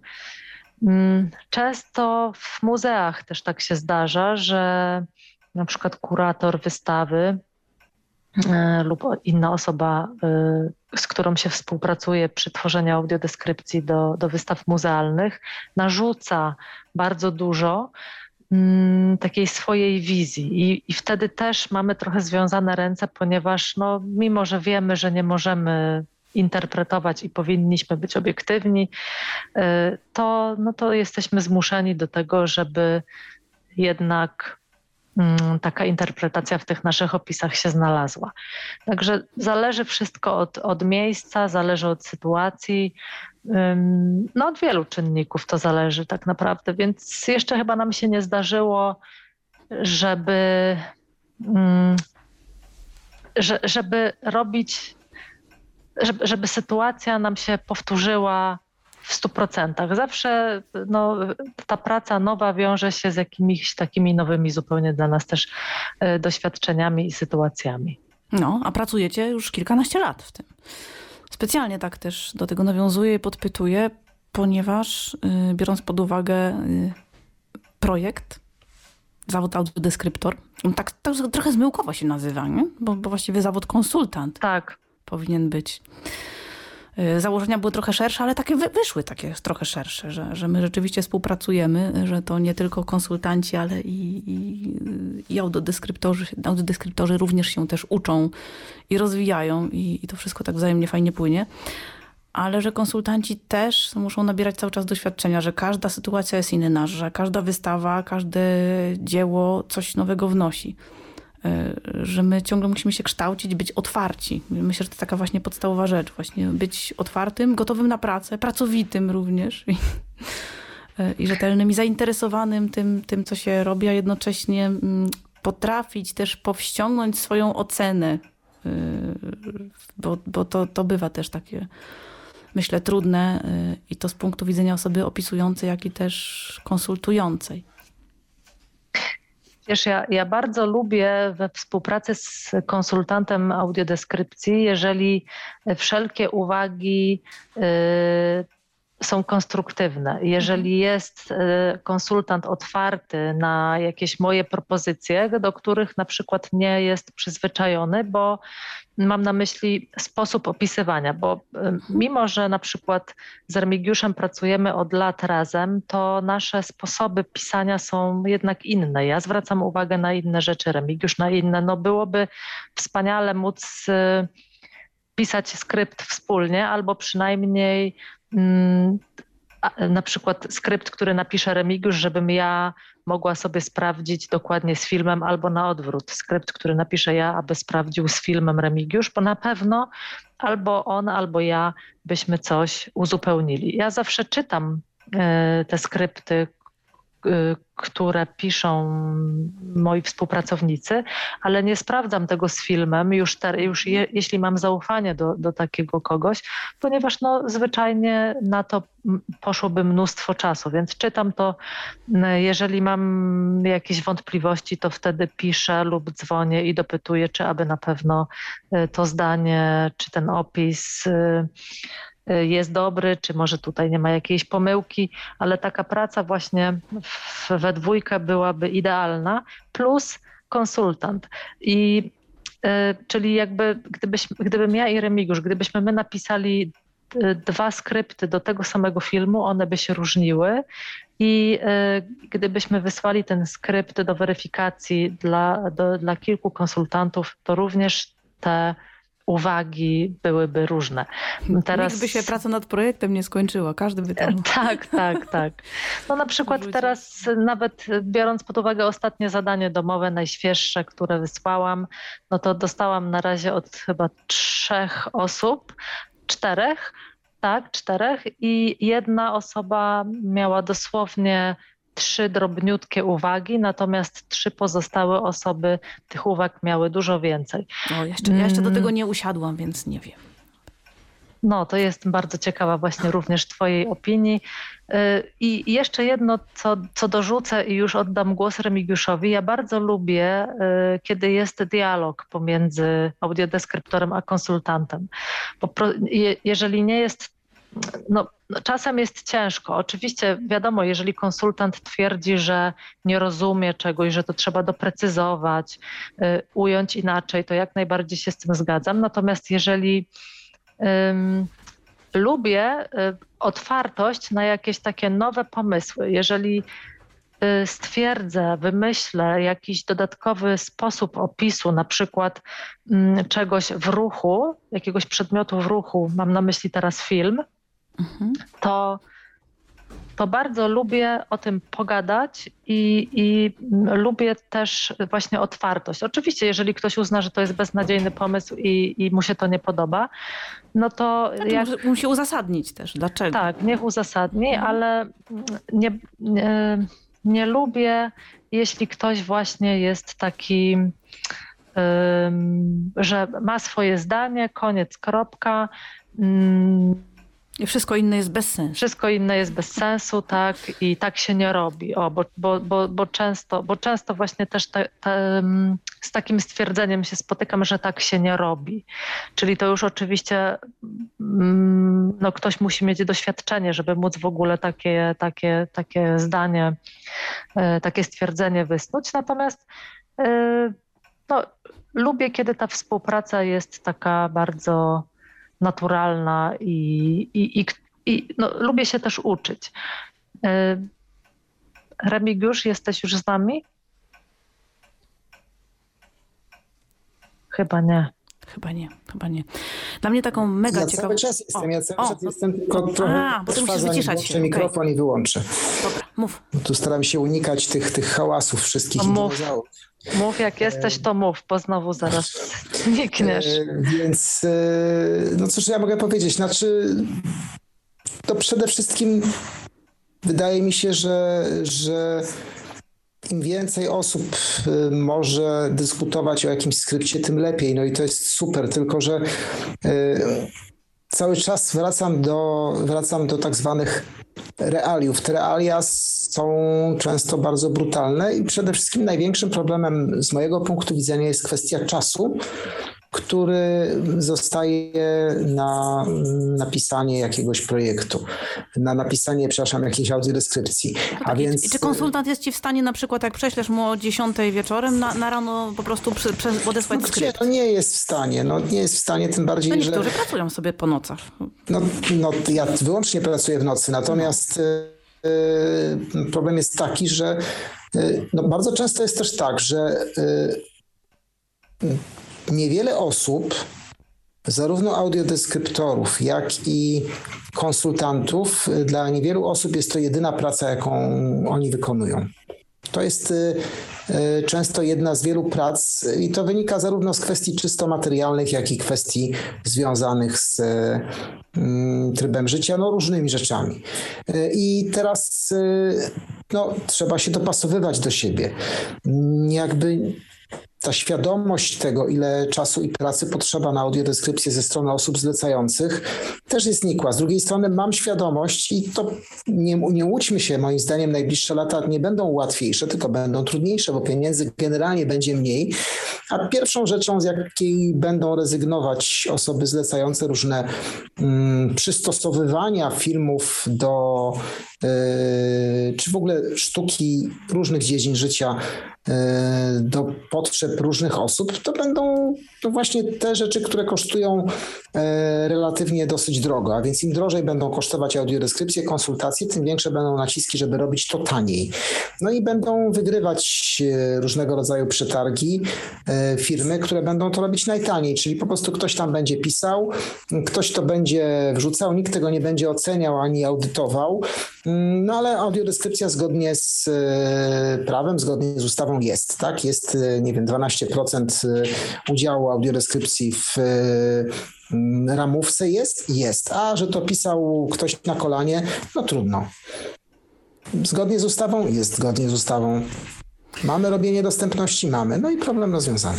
Okej, okay, ale mówisz tutaj o, o, telewizji głównie, tak? O, Mówię o instytucjach? Generalnie o instytucjach i tak dalej. E, będzie to problem. Instytucje, e, my pracujący na przykład, jeżeli chodzi o kontakt ze sztuką, Mówię o sztukach wizualnych przede wszystkim, ale nie tylko. E, no, Większość muzeów, galerii to są instytucje albo samorządowe, albo utrzymywane ze Skarbu Państwa. Samorządowe będą miały gigantyczne problemy za chwilę finansowe. E, no i ja nie mam złudzeń, że instytucja kultury utrzymywana z pieniędzy samorządowych, kiedy mm, będzie miała do wyboru zakup tony e, węgla i to mówimy o węglu palnym, a nie o węglu w postaci diamentów, aczkolwiek ceny obu e, produktów zaczynają się do siebie niebezpiecznie zbliżać, no to będzie wybierać tonę węgla. No, proste. No, takie są i takie będą, obawiam się, realia w najbliższych latach. A tutaj bym poruszyła jeszcze jeden wątek, myślę, taki połączony.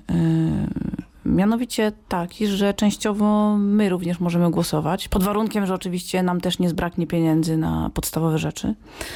Ponieważ do tej pory też była taka praktyka, powolutku to się y, zmienia, że, ale czasem są jeszcze takie oczekiwania, że to, co jest dla niewidomych, musi mieć zawsze finansowanie zewnętrzne, a osoby niewidome mają dostać to za darmo. E, no więc w tym momencie działamy tylko i wyłącznie projektowo, grantowo, w inny podobny sposób. Są rzeczy robione specjalnie dla.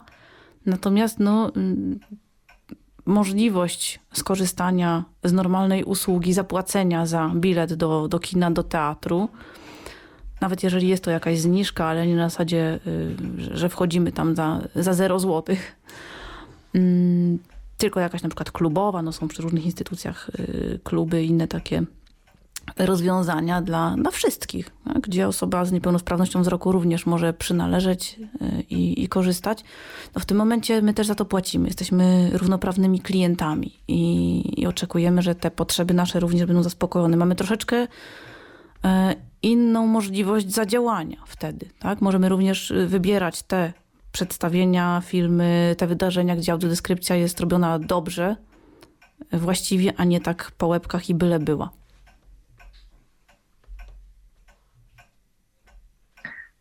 Wiesz, y, jeśli chodzi na przykład o filmy kinowe, y, premiery kinowe, które są finansowane przez Polski Instytut Sztuki Filmowej, który w sumie powstał chyba w 2005 roku.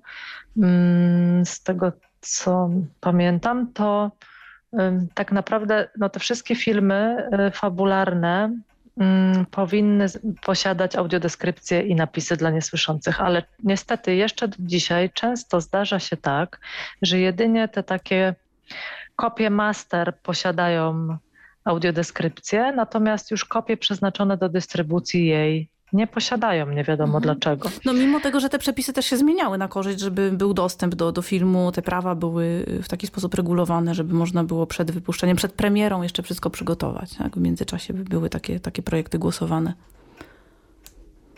Tak. Tutaj nie ma przeszkód prawnych ku temu. Nie, nie ma przeszkód prawnych, wręcz przeciwnie. Wiesz, ja myślę niestety, że gdyby nadawcy i producenci ustawowo też nie byli zobowiązani do, do zapewnienia tych usług dostępności, no to niestety to wiadomo, tylko nieliczni... Jak, jak z dostępnością wszędzie. Tak, jak, dokładnie. I na przykład...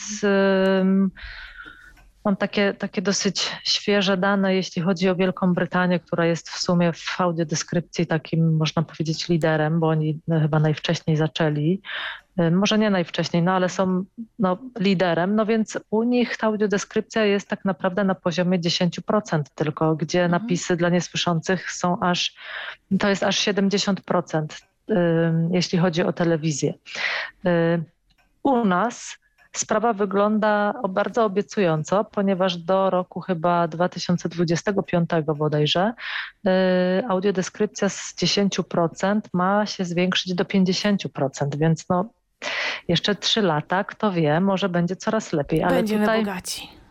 Tak, ale tutaj mam na myśli tak naprawdę wyłącznie y, telewizję.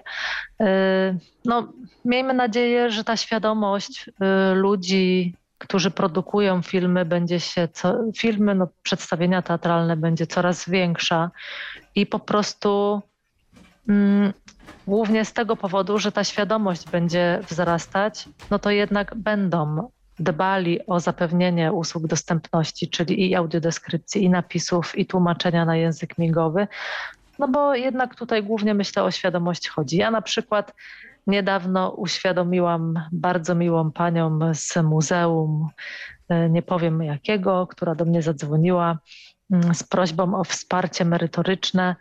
E, w zasadzie takie mm, ciągłe wspieranie merytoryczne, darmowe, wraz z konsultacjami przez osoby niewidome, tyfloplanów, tyflografik, y, skryptów audiodeskrypcji, które y, no to muzeum ma za zadanie w ramach projektu zrealizować. No i ja na początku bardzo się zdenerwowałam, natomiast potem wzięłam głęboki oddech i stwierdziłam, że wytłumaczę jej, no na czym, na czym to wszystko polega i dlaczego mnie to zdenerwowało. I przyznałam się też oczywiście do tego, że, no, że mnie to zdenerwowało, ale mhm wytłumaczyłam, że no to przecież nie jest tak, że my jako fundacja y, mamy obowiązek robić takie rzeczy za darmo, ponieważ chociażby z takiego powodu, że jeśli ja mam ściągnąć osoby niewidome spoza z Polski, aby dotarły do tego miasta z tym konkretnym muzeum, no to muszę zapewnić im transport, potem zakwaterowanie, wyżywienie, no i czy oczywiście zapłacić przede wszystkim za te konsultacje. E, no, jakby rozmowa dotyczyła głównie tego, ale była naprawdę bardzo długa. Na koniec pani podziękowała mi bardzo za to, że ją uświadomiłam i za to, że e, no na pewno w przyszłości y, pomyślą już o tym, żeby takie rzeczy w budżecie projektu uwzględnić. No teraz nie uwzględnili, więc nie wiem, jak sobie poradzą, bo ja po prostu stwierdziłam, że no przepraszam, ale my w coś takiego nie wejdziemy, bo jeśli no, jeszcze mieliśmy się do tego zobowiązać na piśmie, że będziemy ich wspierać merytorycznie, więc było to takie bardzo dziwne. No to to nie jest układ niestety, partnerski. No nie, absolutnie. fundację, absolutnie. Absolutnie. No i niestety takie, y, trend, taki trend jeszcze y, panuje takie przeświadczenie, że osoby niewidome będą coś konsultowały, bo robią to dla swojego, dla swoich, że tak powiem. Tak, albo bierze się osoby z łapanki, też się z tym zetknęłam. Był u nas kiedyś jako zwiedzający pan, który się y, burzył, że dlaczego na przykład tutaj ja jestem konsultantką, a on też by mógł, podczas gdy pan nie bardzo ogarniał ani tyflografiki, ani audiodeskrypcji, ani o dostępności za specjalnie nic tam pojęcia nie miał, nawet sztuką się niespecjalnie interesował, albo on w innym muzeum coś tam konsultował. No aż z ciekawości poszłam sprawdzić, mm, jakie były tego efekty. No, nie, nie rozczarowałam się, że tak powiem, pozytywnie. No. E, więc to też nie mogą być osoby jakiekolwiek z łapanki. Mm, temu też służy projekt Zawód Audiodeskryptor. E, dobraniu w tej chwili ludzi, którzy mają doświadczenie wypracowaniu różnych metod po to, żeby następnym osobom było łatwiej, było łatwiej się przygotować, żeby mogły też wybrać, czy w ogóle to jest praca. To to nie jest tak, że każda osoba y, słabowidząca, ociemniała, niewidoma, to będzie świetny audiodeskryptor. O, tak jak kiedyś byli wszyscy albo szczotkarze, albo masażyści, y, albo dziewiarzami byli, albo muzykami, do teraz jeszcze będą konsultantami, że każdy niewidomy się do tego nadaje. Absolutnie tak nie jest. Y, też dobrze, żeby to była pasja, dlatego że to bywa praca trudna i stresująca. Rozliczenia też bywają takie dopiero po kilku miesiącach. No to, to też trzeba mieć świadomość pewnych rzeczy. Mm, I, i, I, tak naprawdę mówię, my cały czas pracujemy sobie w programie nad tym, żeby, żeby to wszystko było jak najlepszej jakości, żeby ludzie byli, byli przyszli świetnie przygotowani po prostu. E, żeby mogli sobie dobrać metody pracy dla siebie najwygodniejsze. E, no nawet od takiej strony technicznej. Większość pracuje na laptopach. Ja na przykład jako osoba e, patologicznie ruchliwa pracuję na iPhone'ie z klawiaturą zewnętrzną. Do tego mam słuchawki z przewodnictwem kostnym i to jest taki mój zestaw do pracy. Podłączam się gdzieś do, do internetu, jeżeli trzeba coś więcej zyskać niż, niż tylko tam to, to moje LTE uciągnie. I i nie mam problemu, w każdym miejscu właściwie wyciągam z torebki swój zestaw do pracy i ja już jestem w pracy i dziękuję. Nie, nie mam potrzeby przygotowywania specjalnie stanowiska. Tak? Mnóstwo osób jest przyzwyczajonych, że pracują na laptopie. Dla nich to jest optymalna metoda pracy. Różne, różne metody przekazywania tych plików, yy, pracy na plikach, oznaczania sobie. No to, to wszystko pracujemy i też dajemy taki szeroki wachlarz. Yy, ale przy okazji mówię, ja cały czas będę wracała do tego, że to jest y, praca, wymagająca. Praca powinna być za pieniądze zarówno dla osób opisujących, doradzających, konsultujących również i, i, i że no, odpowiedzialna rzecz to jest po prostu. Musimy budować sobie tę swoją markę cały czas.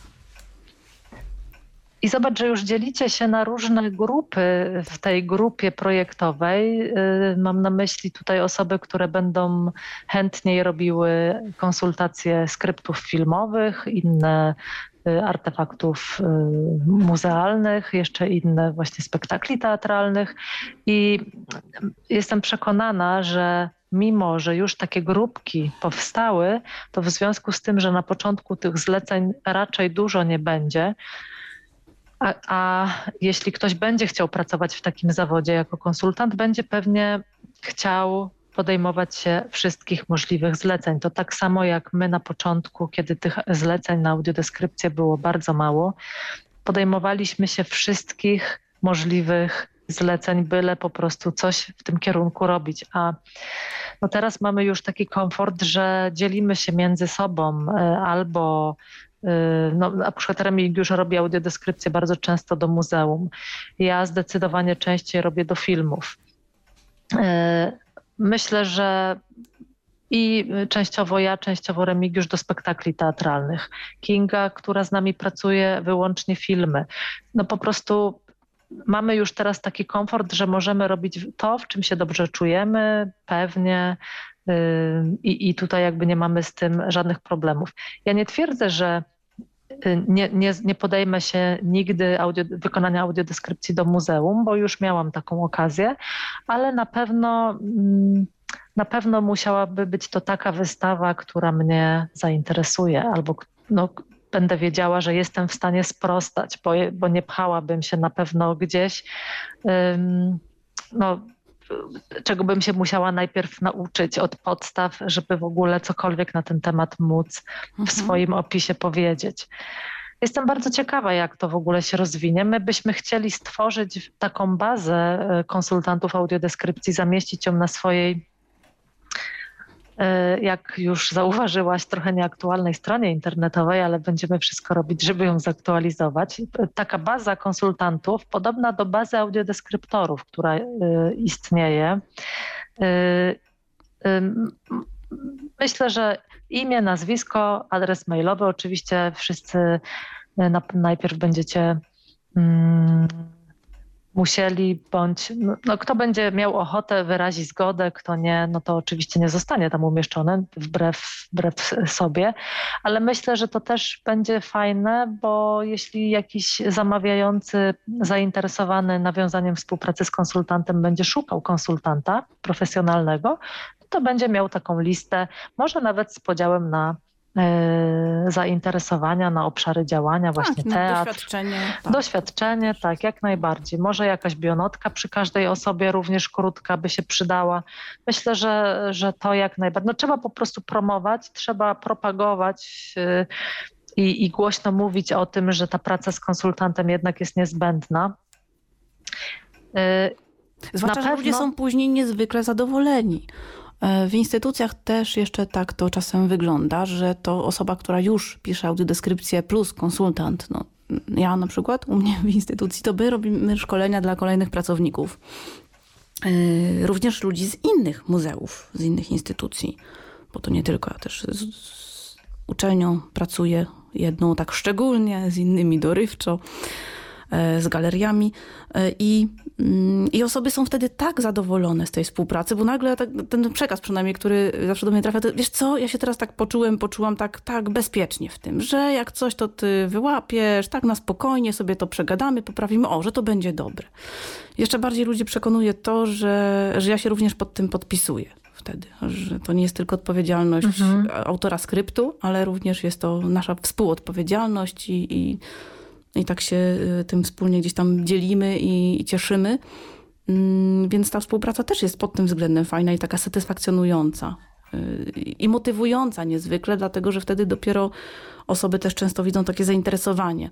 Dlatego, że doświadczenie ludzi z sektora kultury też było takie wcześniej. No, wiemy z czego to wynikało. Wynikało to z tego, że kultura była słabiej dostępna, nie było informacji, dalej brakuje tej promocji, że można przyjść i skorzystać sobie z oprowadzenia z audiodeskrypcją, że na stronie są y, audiodeskrypcje wgrane i tak dalej, i tak dalej. Wymieniając tylko ten jeden obszar dostępności. Ale osoby nie przychodziły, albo przychodziły grupy mniej lub bardziej dobrane, takie spędy troszkę, z czego na przykład z tych 15 osób niewidomych dwie były zainteresowane, reszta tak raczej demotywowała tego przewodnika w sumie. Y, więc tutaj też taka ogromna praca jest, ponieważ zaangażowany konsultant naprawdę jest w stanie przekonać całą dużą instytucję do tego, że dostępność warto robić. Jeżeli przyprowadzi inne osoby, no to, to naprawdę to taki efekt y, śniegowej kuli powstaje. Tak, ale myślę, że też masz tutaj na myśli siebie. Ty jesteś bardzo otwarta i ale taka. Inni też tak działają. To, to nie jest tylko, że, że tylko ja, ja, ja. Absolutnie. Poznałam chociażby tutaj w projekcie osoby, które są równie przebojowe, a jeżeli nie są, to znowu oddziałują swoją. No, no, no mają taką również charyzmę y, osoby cichej i spokojnej. I, no myślę, że to absolutnie nie jest tylko i wyłącznie moja cecha. No trzeba na pewno mieć odwagę, żeby wyrażać swoje opinie i żeby też umieć przekonać innych do tych swoich racji. Myślę, że y, konsultant, który jest introwertykiem, na pewno będzie miał z tym większy problem Trudno, niż. Tak, będzie trudniej. Tak, tak, będzie trudniej. Będzie trudniej, ale nie, nie, nie twierdzę, że jest to niemożliwe. Ja sama jestem introwertykiem, a przecież Nie występuję, występuję na, na, na konferencjach i, i staram się właśnie mówić o dostępności, a, a tak naprawdę no to najlepiej czuję się pracując w zaciszu swojego domowego biura i no ale da się, powiem tak, da się. Powiem na zachętę dla, y, dla takich zamkniętych trochę w sobie, powściągliwych, introwertycznych y, osób niewidomych, które by chciały zostać konsultantami. Poza tym, jeżeli się dobrze trafi i, i, współpraca się będzie układać fajnie, bo to nie każdy z każdym się dogada. Może być świetny audiodeskryptor i świetny konsultant, ale akurat tak kompletnie się nie zgadzają charakterami, że, że będzie im trudno współpracować. Natomiast jak się trafi na dobry team, e, to, to można sobie w tę pracę ułożyć w fajny, harmonijny sposób i, i wtedy nawet mm, jakieś takie cechy nie, nie przeszkadzają absolutnie. Tak, tak, to jest bardzo ważne, żeby sobie dobrać odpowiednie osoby do współpracy, bo no wiadomo, tak jak mówisz, z jednym się człowiek mm, dogada y, prawie że bez słów, a, a z drugim będzie, będzie dużo gorzej. Więc też fajnie, że ta grupa wasza jest tak zróżnicowana, bo, bo tutaj na pewno no na pewno charaktery, charaktery są bardzo, bardzo różne i to dobrze. Widzisz, ja na przykład jeśli, y, mm, po, po tej pierwszej edycji projektu, no to nie wiem czemu, ale to jakoś tak naturalnie przyszło, że, że podjęłam współpracę z Agatą. Mhm. I, I do tej pory ta współpraca trwa i bardzo nam się fajnie współpracuje i nie wiem dlaczego mm, ta współpraca tej współpracy nie podjęliśmy z nikim innym z tamtej grupy, bo, to, bo, bo ci ludzie wszyscy byli fajni, ciekawi i to były osoby, które również dużo wniosły do, do naszego doświadczenia. A pracują dalej też jako konsultanci? Gdzie indziej? Czy nie, nie, ma, czy nie wiesz? Yy, raczej nie. Raczej, raczej nie. Może też nie byli zainteresowani aż tak bardzo. Może no nie to, byli. to, że się poszło na, na jakieś szkolenie, tak, to, to nie niczym znaczy, nie świadczy, akurat... jasne. Mhm. Ciekawe. Remigiusz, jakie ty masz tutaj przemyślenia? Najpierw mikrofon musi włączyć. Powiem szczerze, no bardzo zbliżone do Marty. Dla mnie, ja dopiero raczkuję, jeżeli chodzi o współpracę z konsultantami. To Marta prowadziła ten pierwszy cykl, cykl, cykl szkolenia. Tak naprawdę dzięki Marcie zacząłem pracować z konsultantką, właśnie z Agatą, a więc mamy tutaj no, yy, trudno mi cokolwiek dodać mądrego jeszcze do tego. Dlatego sprawiasz takie wrażenie wypłoszonego nieraz, kurczę. Nie, znaczy, ja nie jestem wypłoszony, raczej nie jestem osobą, która, którą łatwo spłoszyć. Natomiast y, no, generalnie zazwyczaj wolę słuchać niż mówić. A tu, a tu trochę trzeba odwrotnie. No trochę trzeba odwrotnie, znaczy pisać i opracować jak najbardziej tak. Y, nie mam z tym problemu. Natomiast no z, y, y, mi bardzo dużo dają na przykład uwagi, nawet jeżeli one są bardzo krytyczne i nawet jeżeli się z nimi nie zgadzam, to uważam, że to ma sens, bo nawet niezgadzanie się powoduje jakąś pracę w mojej głowie. Mhm. Ale z tego powstaje nowa jakość. Z tego powstaje nowa jakość. Ja mam teraz na przykład doświadczenie z y, współtworzenia audiodeskrypcji do komiksów, co jest w ogóle takim ewenementem.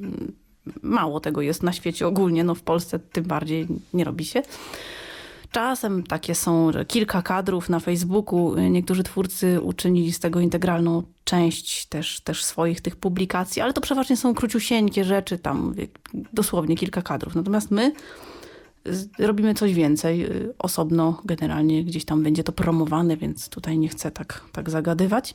Również w Krakowie na y, krakowskich weekendach z fantastyką na Imlandrisie będę o tym mówiła. Y, ale to jest też fajne doświadczenie, bo po pierwsze trzeba wypracować troszeczkę nową formułę, coś między obrazem a filmem przekazać, żeby, żeby mm, zachować i to, co się faktycznie dzieje w tym komiksie, i humor, dać możliwość odebrać po prostu tę humorystyczną warstwę, jeżeli ona istnieje. Nieraz to bywa skomplikowane, nieraz rysownicy tam cuda czynią i żeby też oddać ten ich taki indywidualny charakter, a jednocześnie osoba, którą współpracuję, deklaruje, że jest trudna w komunikacji, czego ja absolutnie nie zauważyłam w ogóle. Nam się bardzo dobrze współpracuje, a wielokrotnie no, dyskutujemy mocno, tylko że to, to nie są kłótnie, to są dyskusje, argumentujemy, każdy sobie tam przemyśli również sprawę. Y, widzę, że tak z projektu na projekt coraz nam lepiej to idzie, bo najpierw to były okładki y, do różnych wydawnictw, do antologii y, z, z fantastyką generalnie. Natomiast teraz jeszcze te, te komiksy doszły i mówię, to, to też jest znowu bardzo fajna, ciekawa współpraca. Zupełnie coś innego, ale mówię, no, dochodzimy tutaj do tej samej sytuacji. Ktoś musi być zainteresowany. Obie strony muszą być zainteresowane. E, bardzo Wam serdecznie współczuję robienia materiałów do, do czegoś, co ryje beret, jak to mówię. Ale mieliśmy nie, nie rozmawiać tutaj o mediach publicznych za dużo. E, więc e, tutaj może pominę. I rzeczywiście niektóre rzeczy można potraktować trochę bardziej jak robienie mm, no, audiodeskrypcji, bo czynsz trzeba zapłacić. Tak? Tutaj są materiały, którymi no, nijak nie da się rozkoszować, chociaż być może i tacy będą. Nie wiem, na razie w projekcie e, raczej tak mamy dosyć podobne podejście do niektórych rzeczy. W zasadzie wspieramy i współczujemy, natomiast no być może e, w przyszłości, kiedy będzie taka właśnie baza konsultantów, kiedy będą e, ludzie coraz to nowi szkoleni, to znajdą się tacy, w których właśnie absolutnie gust trafią te materiały i wtedy wszyscy będą mieć frajdę, opisujący i, i konsultujący, jak również odbiorcy tych materiałów późniejszych.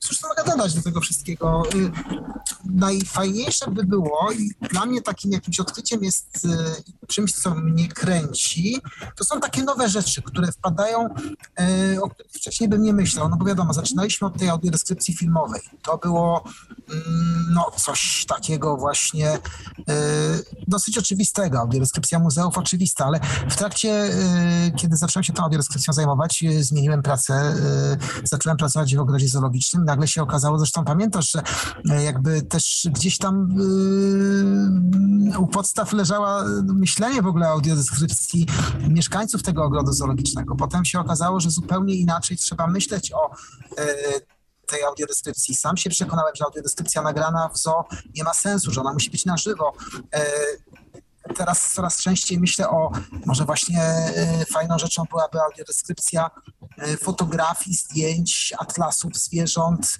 e, tworzenie jakichś atlasów zwierząt czy roślin, które byłyby mm, no, połączeniem takiego słuchowiska w zasadzie, może podcastu, który by o nich mówił. No, też może potraktujemy audiodeskrypcję w taki sposób, że ona osobom, które piszą audiodeskrypcję, osobom widzącym, też troszeczkę otwiera głowę. Doskonale po prostu. Wyjąłeś mi to y, z ust nieomalże, bo y, takie są uwagi osób widzących, że bardzo często osoby y, widzące, po to nawet daje się opisy nie tam, gdzie powinny być, czyli w tekście alternatywnym, na przykład do zdjęcia, mówię o takich krótszych opisach, chociaż tam i dłuższe się zdarzają jak najbardziej, ale w miejscu widocznym, ponieważ osoby widzące też zgłaszają, że o, teraz dopiero to widzę. Dopiero jak przeczytałam, to zwróciłam uwagę na to, że, że to jest w taki sposób. E, że częściowo osoby na przykład z deficytem uwagi mm, też korzystają sobie z audiodeskrypcji i bardzo to lubią. To jest kolejna taka grupa odbiorców i przez to też oczywiście nam mm, ta wartość edukacyjna jest zachowana.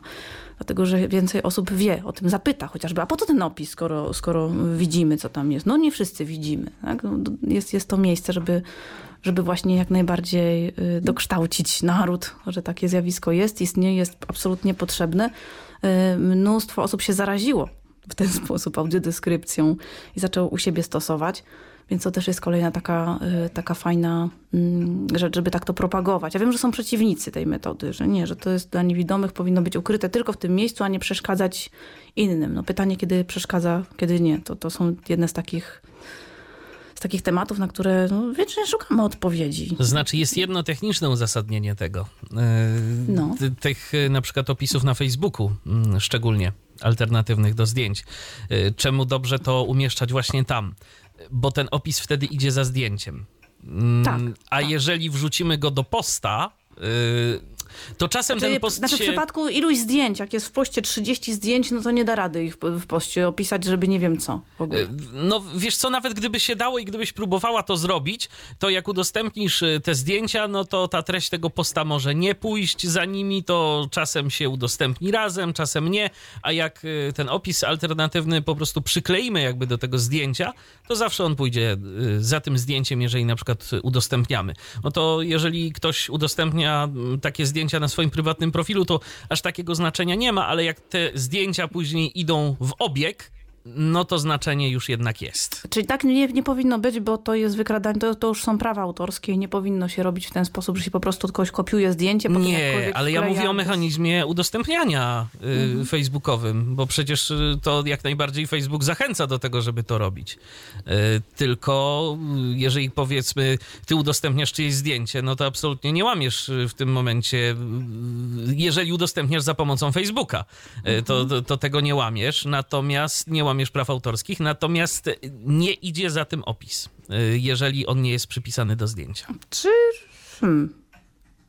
Różnie z tym, różnie z tym bywa. Tu faktycznie różnie z tym bywa.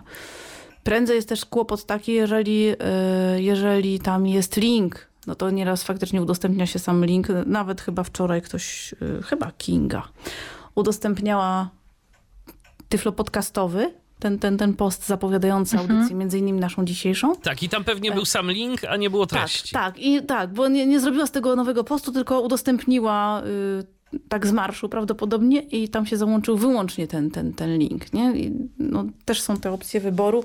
Natomiast ze zdjęciami, szczerze mówiąc, nie wiem, ja jeszcze nie miałam styczności. Być może faktycznie tak jest, ale nigdy się z tym nie spotkałam, jak do tej pory. Ja żeby, żeby, żebym udostępniała, żeby, żeby zdjęcie mi się odłączyło od, od treści postu, a jeżeli tam linków nie było dodatkowo. No to dziwne. Ja już parę razy takie sytuacje widziałem, że ktoś właśnie udostępnił, napisał post z opisem w treści mhm. posta tych zdjęć zdjęć, a później ktoś to udostępnił, udostępniły się same zdjęcia. Coś innego, bo czasem jeszcze z wyświetlaniem tak jest. Tym bardziej, że na przykład, mhm. jeżeli masz udostępnionych kilka zdjęć w poście, to jak dobrze pamiętam, to każde z tych zdjęć też, jeżeli jest odpowiednio ustawiona prywatność, to też możesz chyba te pojedyncze zdjęcia też udostępniać. I to, no to jest ileś tak, zależności. Tak, tak, to jest tak, ileś tak. zależności, które po prostu, no lepiej, lepiej rzeczywiście te opisy wstawiać tam, gdzie ich miejsce. Taka jest tak. prawda. Natomiast jeżeli mamy jedno zdjęcie, czy, czy kilka, jakby nie ma takiego ryzyka, że coś tam się wydarzy, to, to, to można w ten sposób edukacyjnie działać i no, no, część osób w ten sposób została zarażonych. Tylko oczywiście tam są też pewne etyczne, że właśnie hashtag opisujemy. E, I, I, wiem, że o to się toczą wojny i, mm, i tak naprawdę część osób by zrezygnowała, bo niektórzy nawet nie potrafią dodać tego altu, albo mają z tym problem, albo generują post od razu, a alt można dodać później, po y, opublikowaniu na przykład. W instytucjach często jest to też kłopotem, dlatego że posty są planowane, y, a przed publikacją nie da rady zrobić altu.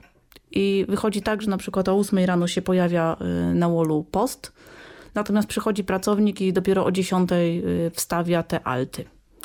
A już do tej pory ktoś tam pisze, że a gdzie jest opis? No więc y, to, to też tego typu względy tutaj jeszcze występują. Myśmy się ostatnio zastanawiali, czy jeśli się wrzuca y, zdjęcie na Instagrama, dodaje tam tekst alternatywny i automatycznie ten sam post pojawia się na Facebooku, na naszym profilu, to czy nadal to zdjęcie na Facebooku ma ten opis alternatywny? Może wiecie. O ile wiem, nie. Nie. O ile wiem, nie. To nie. są osobne systemy. To są osobne systemy, to są osobne miejsca, gdzie po prostu te teksty, treści alternatywne należy uzupełnić. Mhm, Ale możemy zrobić jakiś test sam za chwilę. Tak, zrobimy zaraz mhm. test. Mhm. No dobrze. No dobrze, będziemy tak już ku końcowi zmierzać. Chciałam może jakieś małe podsumowanko. Mm, Co jest najtrudniejszego dla Was w tym, w tym projekcie akurat? Bo mnie to interesuje. Co w nas jest może najtrudniejszego jako w, w grupie? O, jako osoba trudna mam prawo spytać. Wiesz, akurat tak chyba się z. Um, Remigiusz się, przypuszczam, ze mną zgodzi, że Zawsze. odrobinkę nas przytłoczyła w tym projekcie część organizacyjna, ponieważ nie byliśmy odpowiedzialni wyłącznie za część merytoryczną, czyli warsztatową, ale byliśmy również tu odpowiedzialni za te kwestie organizacyjne. To nas troszeczkę y, przytłoczyło, ale jeśli chodzi o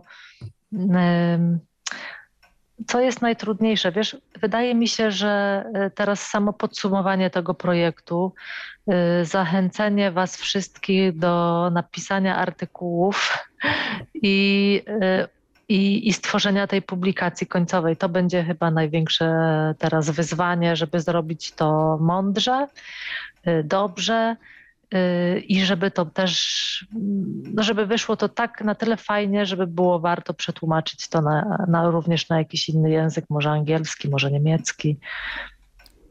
No zdecydowanie takie marzenia mamy. Remigiusz, tak, też się no, zgadzasz? tak, y, ta część organizacyjna, ona jest, bo człowiek ma ograniczone zasoby energii też i po prostu czasami, y, kiedy y, jesteśmy zajęci organizowaniem jakichś rzeczy takich typowo, że tak powiem, życiowych, pobytu grupy w jednym, drugim, trzecim miejscu, no to po prostu jest taki moment, że na przykład brakuje siły. Mm, jest jakiś wieczór i zamiast usiąść na przykład i sobie przedyskutować, czy zrobić jakieś takie podsumowanie tego, co zrobiliśmy w ciągu dnia, no to mamy siłę tylko spać albo po prostu yy, no już na niewiele więcej pozostaje energii, tym bardziej, że no, to cały czas jest też tak, że to są, że to jest kilka rzeczy robione równolegle i mm, to chyba to jest właśnie to, co Marta też mówiła. Tutaj e, to jest właśnie ta kwestia. Natomiast z drugiej strony e, ja troszeczkę e, też powiem w drugą stronę. Takie organizacyjne problemy i w cudzysłowie rozkminianie tych problemów które stają przed nami przy organizacji takiego wydarzenia, takiego kursu, takiego projektu, to też jest nauka. Ja zawsze uważam, że każda z takich rzeczy, nawet y, kiedy ktoś na nas wyleje wiadro pomyj to zawsze jest to jakaś nauka. E, zawsze się przekonujemy, dlaczego to wiadro na nas poleciało, chociażby, a jeżeli te pomyje spadną z góry, mhm.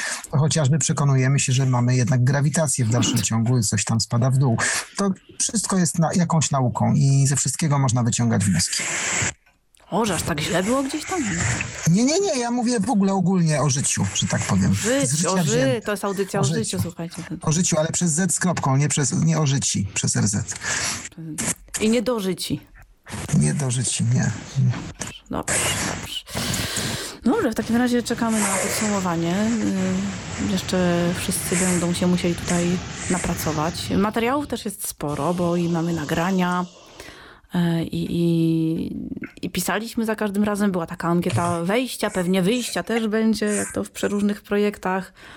Mm, pisaliśmy za każdym razem jako uczestnicy notatki z poszczególnych etapów. I to takie, wiecie co, bardzo fajne, bo zarówno uwzględniające y, samą organizację, zakwaterowanie, warunki pracy, y, tak, co jest fajne, czego brakuje, y, co warto uwzględnić następnym razem przeglądaliśmy sobie wzajemnie te notatki później, tak zbiorczo. Y, I były przeróżne opinie, to też takie ciekawe, że y, jednemu przeszkadza usytuowanie w centrum Poznania, gdzie betonoza i hałas, mnie na przykład potwornie przeszkadza. Ktoś inny w ogóle na to nie zwraca uwagi ale, ale na przykład zwraca uwagę na to, że zbyt mało osób widzących było do, do pomocy. No czego ja z kolei nie odczułam, bo akurat miałam osobę widzącą do pomocy, więc wiadomo. Jeżeli ktoś ma słabszą orientację przestrzenną, jest mu po prostu trudniej, tak? A, a no nie ma takiego wymagania, że konsultant musi być supermenem i, i wszędzie zasuwać y, sam ze swoją białą laską przemierzać nieznany świat i z uśmiechem na twarzy. No niekoniecznie. Są osoby, które straciły wzrok po trzydziestce e, i to, i to było całkiem niedawno być może i, i no nie najlepiej się odnajdują w takich sytuacjach. Lepiej zdecydowanie, żeby miały jakąś pomoc, a mogły się skoncentrować na tym, co jest meritum tego, tego spotkania. Co mówimy, takie różne notatki robiliśmy odnośnie do samego materiału, dyskusji, każdego dnia, każdego etapu pracy też. Więc to jest tak y, fajnie, fajnie podsumowane. Myślę, że jak się to zbierze do, no w całość, opracuje, to, to wyjdzie podręcznik, z którego naprawdę pokolenia będą mogły korzystać, a my dzięki temu programowi będziemy mieć coraz lepsze audiodeskrypcje. No i miejmy nadzieję właśnie, że będziecie mieć przede wszystkim coraz więcej pracy. Wysokopłatnej. Tak, wyłącznie. Tak, tak. Konsultanci, bogaćmy się. I nic dla nas bez nas też. To takie, myślę, jest y, hasło. A na koniec jeszcze chciałam docenić, nie chciałabym tutaj wyróżniać, bo mówię, cała grupa jest fantastyczna. Natomiast jedno z haseł, które powstało podczas tutaj naszych zjazdów podkreślało, że oprócz autodeskrypcji bardzo ważny jest też ten przekaz taki dotykowy, że tam, gdzie się tylko da, żeby uzupełniać autodeskrypcję też o repliki, o tyflografiki, e, o możliwość dotykania e, oryginałów, jeżeli jest taka, no jeżeli taka istnieje. Tak, nie zawsze taka istnieje, w większości wypadków nawet nie, ale są miejsca, gdzie tak, e, dlatego że jak to powiedziała Beata Wiściewska, że nawet tysiąc słów nie zastąpi jednego dotyku. Y, I to jest też między innymi odpowiedź dla, dla osób niewidomych od urodzenia, które mają no, kłopot realny z wyobrażeniem sobie wszystkich szczegółów, a w momencie, kiedy mają w rękach model, replikę, dobrze wykonaną makietę, tyflografikę plus ten opis, y, zdecydowanie mogą bardziej skorzystać z takich, z takich pomocy, z takiego przekazu.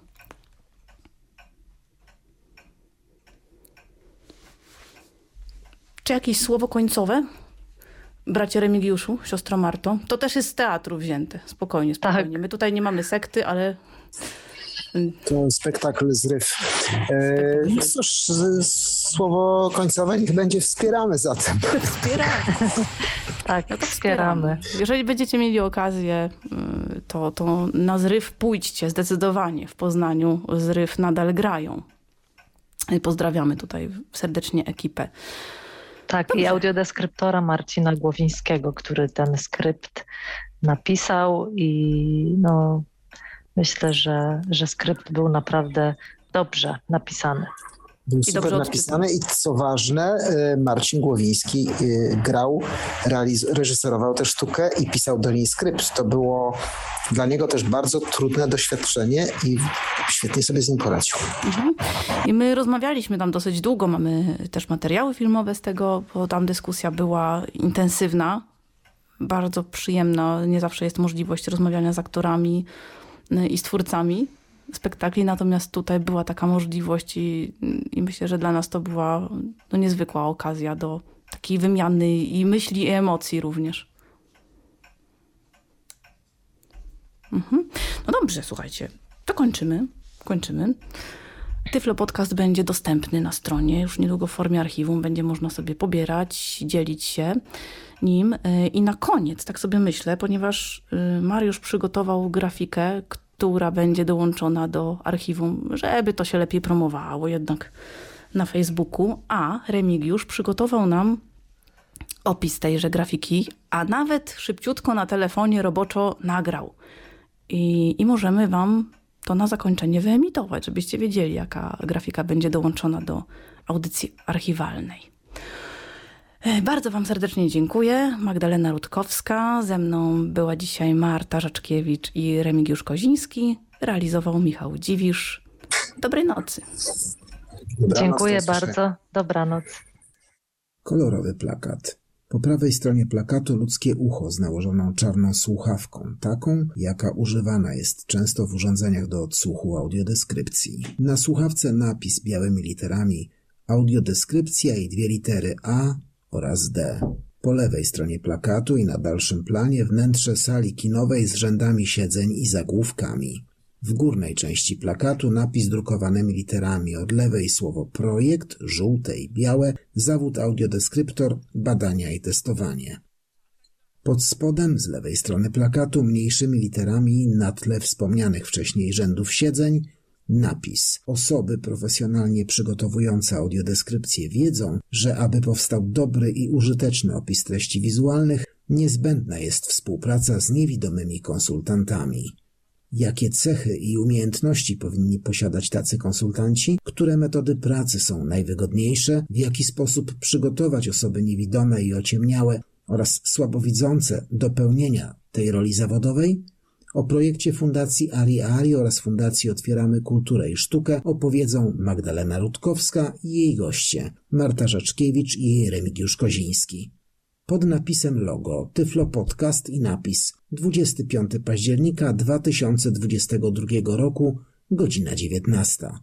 Z prawej strony plakatu logo Fundacji Ari Ari oraz Fundacji Otwieramy Kulturę i Sztukę. Był to Tyflo Podcast. Pierwszy polski podcast dla niewidomych i słabowidzących. Program współfinansowany ze środków Państwowego Funduszu Rehabilitacji Osób Niepełnosprawnych.